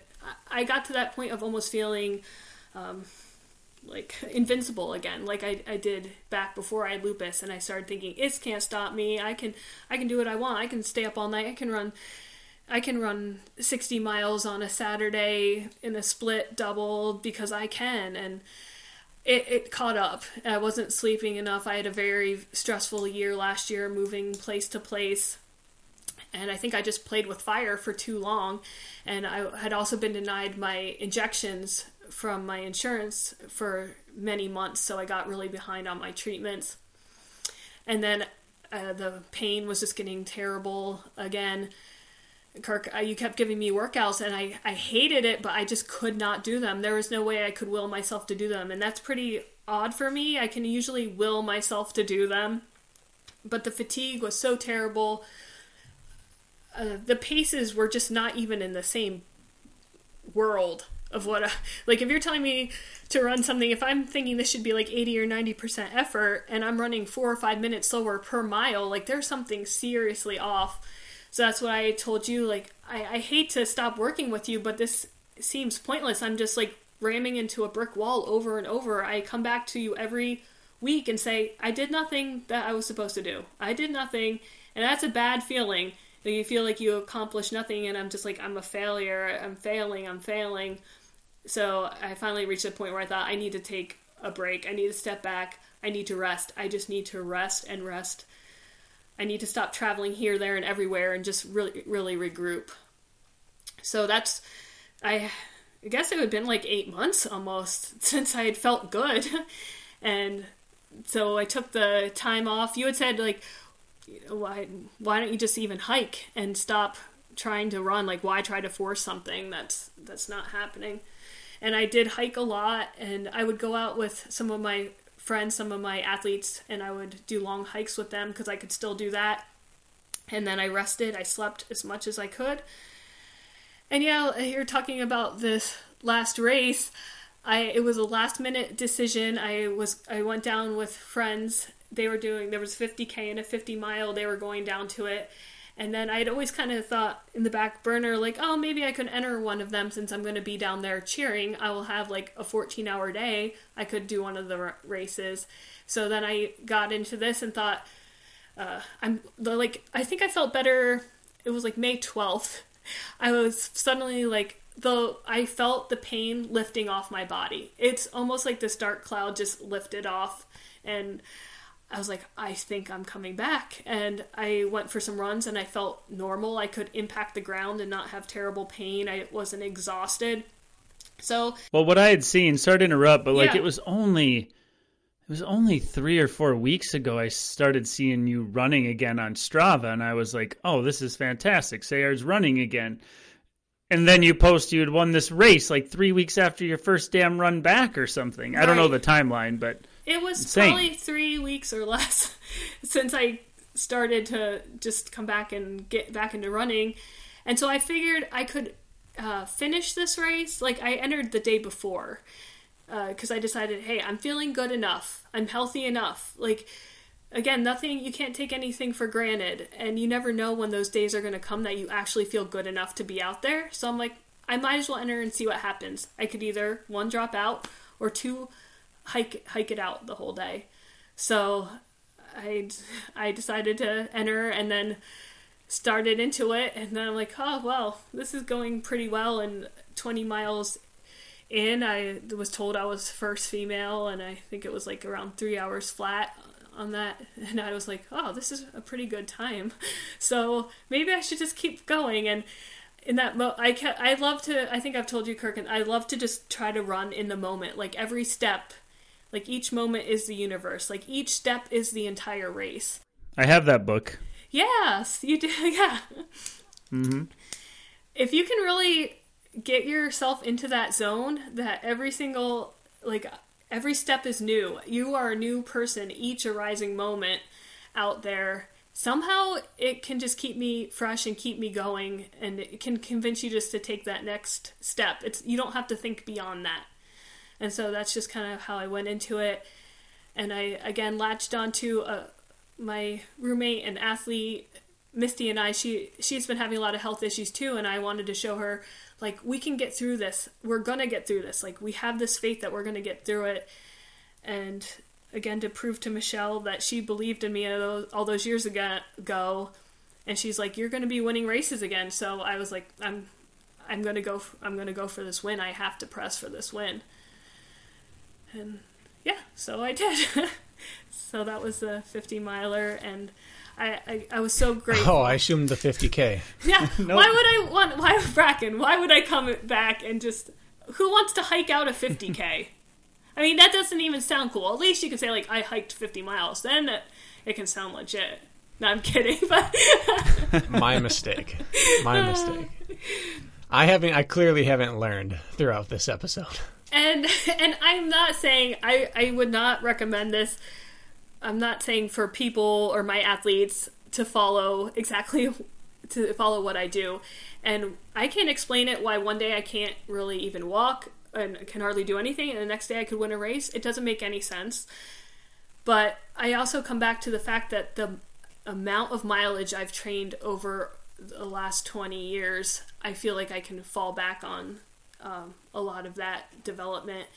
And so I don't like to encourage people that are newer to running to try anything like that. And I, I try to say, like, you have to realize the years that I ran one hundred to one hundred forty mile weeks, years of that, I, I honestly believe my body can fall back onto some of that. So don't just try to do this. It's not something funny. And I, I hate to see people put themselves in a dangerous situation. And I really wouldn't do that. I would pull myself out if I felt like that was the case. I mean, these are those conversations, Kirk, that make you feel lesser in a good way. Like, there is room to get more out of yourself. I listen to this and think, I can be better. Like, sometimes it's good to feel a little lesser, or to feel like your ceiling's probably not as close to their, the top of your head as you think it is. And these are those days, so thank you. Oh, yeah, and you you always can give a little more. I remember, Kirk, when you yeah. had me, you trained me up for the six mile for that uh, O C R Stars. And I remember that day, that was exactly what I was thinking. I just kept thinking, I can give a little more. I can give a little more. I can dig a little deeper. I can give a little more. And I thought that again during this fifty mile race, like, I can give a little more. You can always find that little bit. And I would see I was a little bit back from that, that top end line where I was going to tip over the edge. But I was like, there's still room in there. I'm going to move up to that line. I'm not going to tip the edge, but I can give a little more and move up to that line. And and it's still a maintainable, maintainable effort. So I like to keep that in mind. It's a special skill. That is a special mm-hmm. skill. Well, now naturally, because we haven't caught up in a few months, and then I, I poked my head out, you know, into your world out of the blue here, kind of. Although we've been staying in touch, I suppose. But um, so naturally, I have to ask then. You hired me as your coach, um, mostly because of your transition potentially into O C R, which hasn't happened yet. Um, and then we can't predict the future with your health and all of that. Hopefully, you know, fingers crossed, um, you continue to feel better. What do you, and I'm sure you don't like to look too far ahead now, which would be smart, but like, what are you thinking as we work towards wrapping this conversation up? What are you thinking coming up? Where is your head at as far as competition goes? Yeah, you're exactly right that I don't have a really long-term goal at this point. Uh, Things that excite me are still like the mountain races, the sky races. I would love to mix in like sky racing with trying some of the mountain O C R races. I still really think it would be so much fun. But I, I try to take it right now one day at a time and see how my health is doing, and don't put that pressure on myself quite yet. I have a long way to go, I think, to build back up like any type of foundation.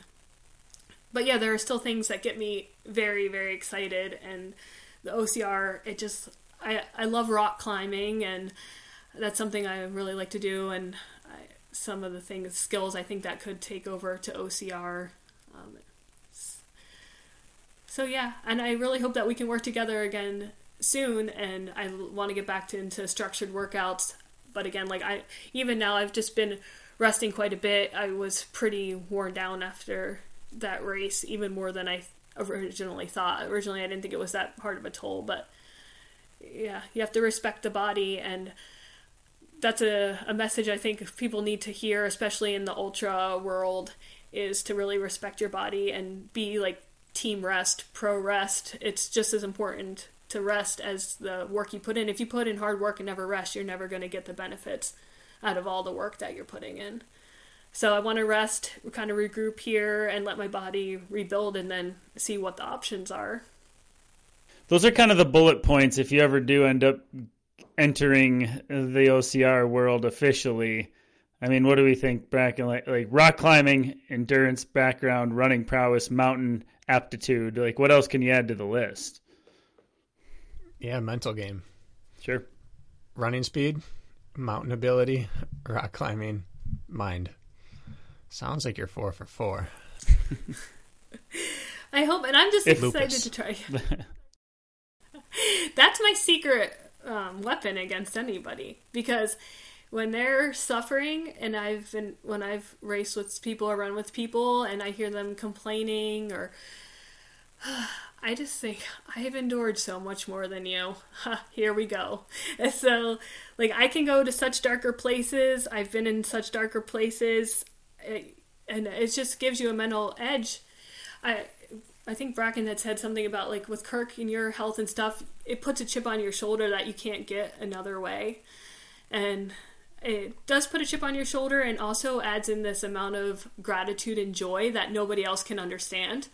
And it, it does give you an advantage if you use it that to your advantage. Mm-hmm. Yeah, we talked about it with Nick. We talked about Derek. We've talked about probably ten different guests that, what is someone going to do to you in a race? Mm-hmm. Yeah. Like, where can they take you? Right. There's nothing. And I think it's important. I think it's important, too, though, to recognize, you know, because we had inner dialogue throughout the years together, and uh, you do get low. And you do hit rock bottom and then find a way out of it. Like, it's not like this, like some people might listen to this and assume that now you're just a steel trap and nothing can hurt you, because if lupus can't, nothing can. But that's very much not the case in situations like any of these. It's like this ebbs and flows. There's highs and lows. You have an appreciation for the highs. You understand and endure the lows, which ultimately help you have perspective in your racing. But it's not like... It's not like bullets just bounce right off of you in current day, right? This this oh. is still a a work in progress, we will say. And I just don't think people should expect that it's like this glorious, never-ending rainbow once you beat something. It's it's still a day-to-day.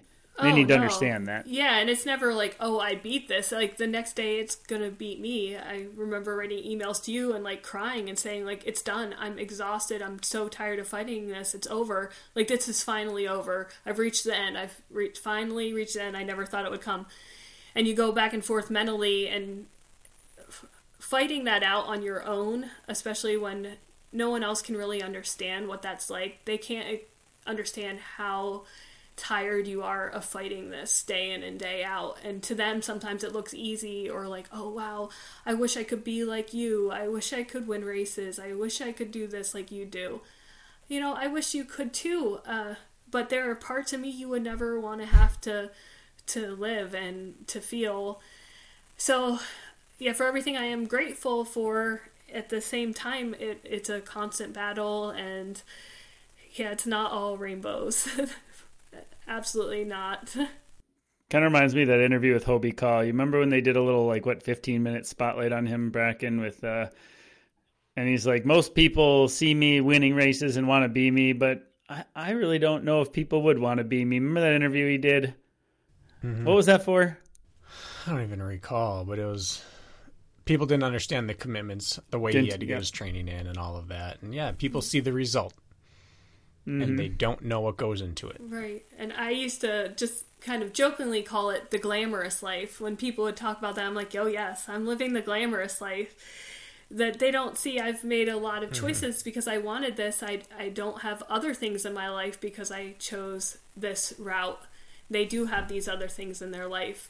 Um, it's not that I would change that, but they just have to understand it's different priorities, different life choices, and it's not this glamorous life that you think it is when I'm laying with ice all over the place, or laying in a tub, or yeah. all all the, you guys have been there.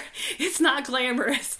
You're dirty, you're torn up, you have no toenails, you don't even have the energy to, you know, get dressed in anything, like to go out or anything. It's a, it's a very Bracken special couldn't even put pants lifestyle. On for today's episode. Right.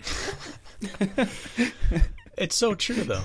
I I just had a Facebook memory pop up, and I followed it back, and I had a message from someone I went to high school with, and they I said, like, hey, it looks like you're doing great, and they responded like, yeah, nothing like the way you're crushing life. Like, But yeah, life's good. And I thought, you haven't seen my bank account. This was back when I was in Colorado, you know, trying to live the professional athlete life. You haven't seen my bank account. You don't know what my body feels like. I just finished seventy some miles with twenty thousand feet of vert that week and several quality sessions. And you don't know what my Achilles tendon feels like. And you don't see that my wife and I are arguing. Yeah, I was on E S P N on a, on a race last week and it looked like I'm, I must be a millionaire. Like, no, you don't want to trade with me right now. My end game, yeah, if I can achieve what my, my goal is eventually, you might want to trade with that. But people assume if you win a race, life is just good. Yeah, and you can hold on to that. I mean, those like those those fleeting moments, you can hold on to them and have them last a little longer and feed off of them. But yeah, it's not the the end all. You have to enjoy the whole journey, and I no. do enjoy the every part of it and being out there for hours on end and the quietness and the hard work. But if you don't enjoy all that, I mean, it's really not not worth pursuing just for race day, in my opinion. Yeah. Well, even your best weeks, the weeks you'd say I'm the luckiest person on earth, mm-hmm. most people wouldn't enjoy that week. Yeah. People wouldn't enjoy it. I'm I'm I'm attempting a one hundred mile week this week. After today, I'm sixty miles in. And is that right? Yeah, sixty miles in on four days. And I I can say that most people wouldn't enjoy this. Like running fifteen a day isn't that fun to most people. Waking up having done fifteen the day before and thinking, all right, let's head out for fifteen. That's not fun.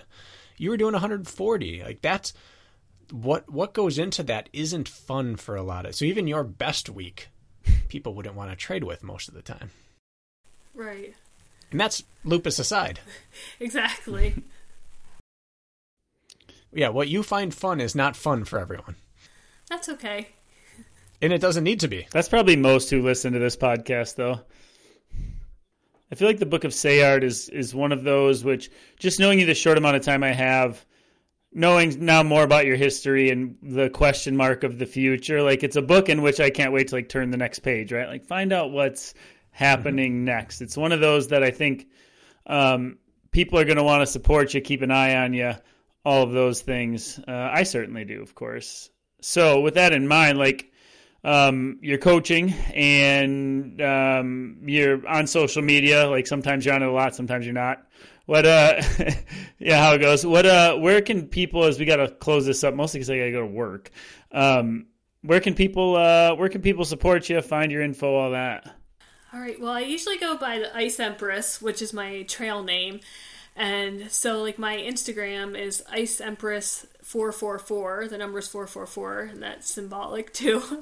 um, and then Ice Empress four four four at gmail dot com is my email. For Facebook, if anyone wanted to message me on there, I'm Sayard Icy Tanis. Um, Why so, Ice Empress? I've never asked you that. Uh, I absolutely love the cold. I was given the name by one of my trail siblings on the Appalachian Trail, uh, that where I always trained, and I would be out there in the middle of winter with like a sports bra, and that's about it, and just frolicking. I love the snow. I love the cold. So I hardly wear anything because I I'm always overheating. So I I always like to wear very little clothes in the wintertime. So I became the Ice Empress because I I love the cold weather. Yeah, so, yep, that's with my email and my uh, my Instagram. And it's Sayard Tanis Coaching is the name of my coaching group. So if anybody wants to contact me about that, I could even leave my phone number. Anybody could text me. I prefer more like texting, or if somebody messages me through Facebook, to connect that way rather than social media. Like you said, I'm on and off of it. I tend to be more private, especially as Bracken alluded that like people see this certain image and make so many assumptions, and I'm pretty much sick of that world. I'd rather connect to the actual person and hear from them what they're really doing, and they can hear from me what I'm really doing. So honestly, if anybody listening wanted to even just text me, yeah, I'm more than open to that. That's preferable to me. So have a real life oh, connection. This is the first on here. Well, give it out then. All right. five seven zero, five zero two, nine seven two zero. So like the Mike Jones of running. I'll be very curious how that plays out as well for you, Sayard. Well, thankfully there's unlimited texting now, right? Because back in the day when we old folk were around, when you had the limited texting. Yeah. At the the month I met my now wife, cost me hundreds of dollars. Well, what do you got, Bracken? Anything? I'm I'm very satisfied. This has been a really nice conversation. Gratitude, Sayard. Gratitude. I am happy to have been here today. I'm happy that Kirk asked you to come on in this moment, in this time. This is wonderful. And and this was this is again one of those that people, not everyone's going to take the same thing out of this, but everyone will have something they needed from this interview today. So thank you. Awesome. Well, I'm so thankful you guys had me on. And anyone listening, if you if they even want to contact me, anyone with autoimmune diseases, anything like that going on, or just so you're in a dark place, I am more than willing to talk to, to anybody about it and give my insight from what I've experienced, because if something I've gone through can help somebody else get through it, I, I want to use it to the biggest advantage that I can. And you guys, I've gotten so much from your podcast, so it's an honor to be on here with you guys. Well, that makes it all worth doing it. Thank you. All right. Thank you, Sayard. Good seeing you. All right. Good to see you. All right. You guys have to come. Hopefully I will see you at a race. Yeah. You guys actually have to come race that run out here with me, and then you can fully understand how I'm the Ice Empress baby bird. I'll bring my sports bra. Yep, once I take you on one of my routes, you'll understand it all. Okay. All right, guys. Thanks. Have a great one.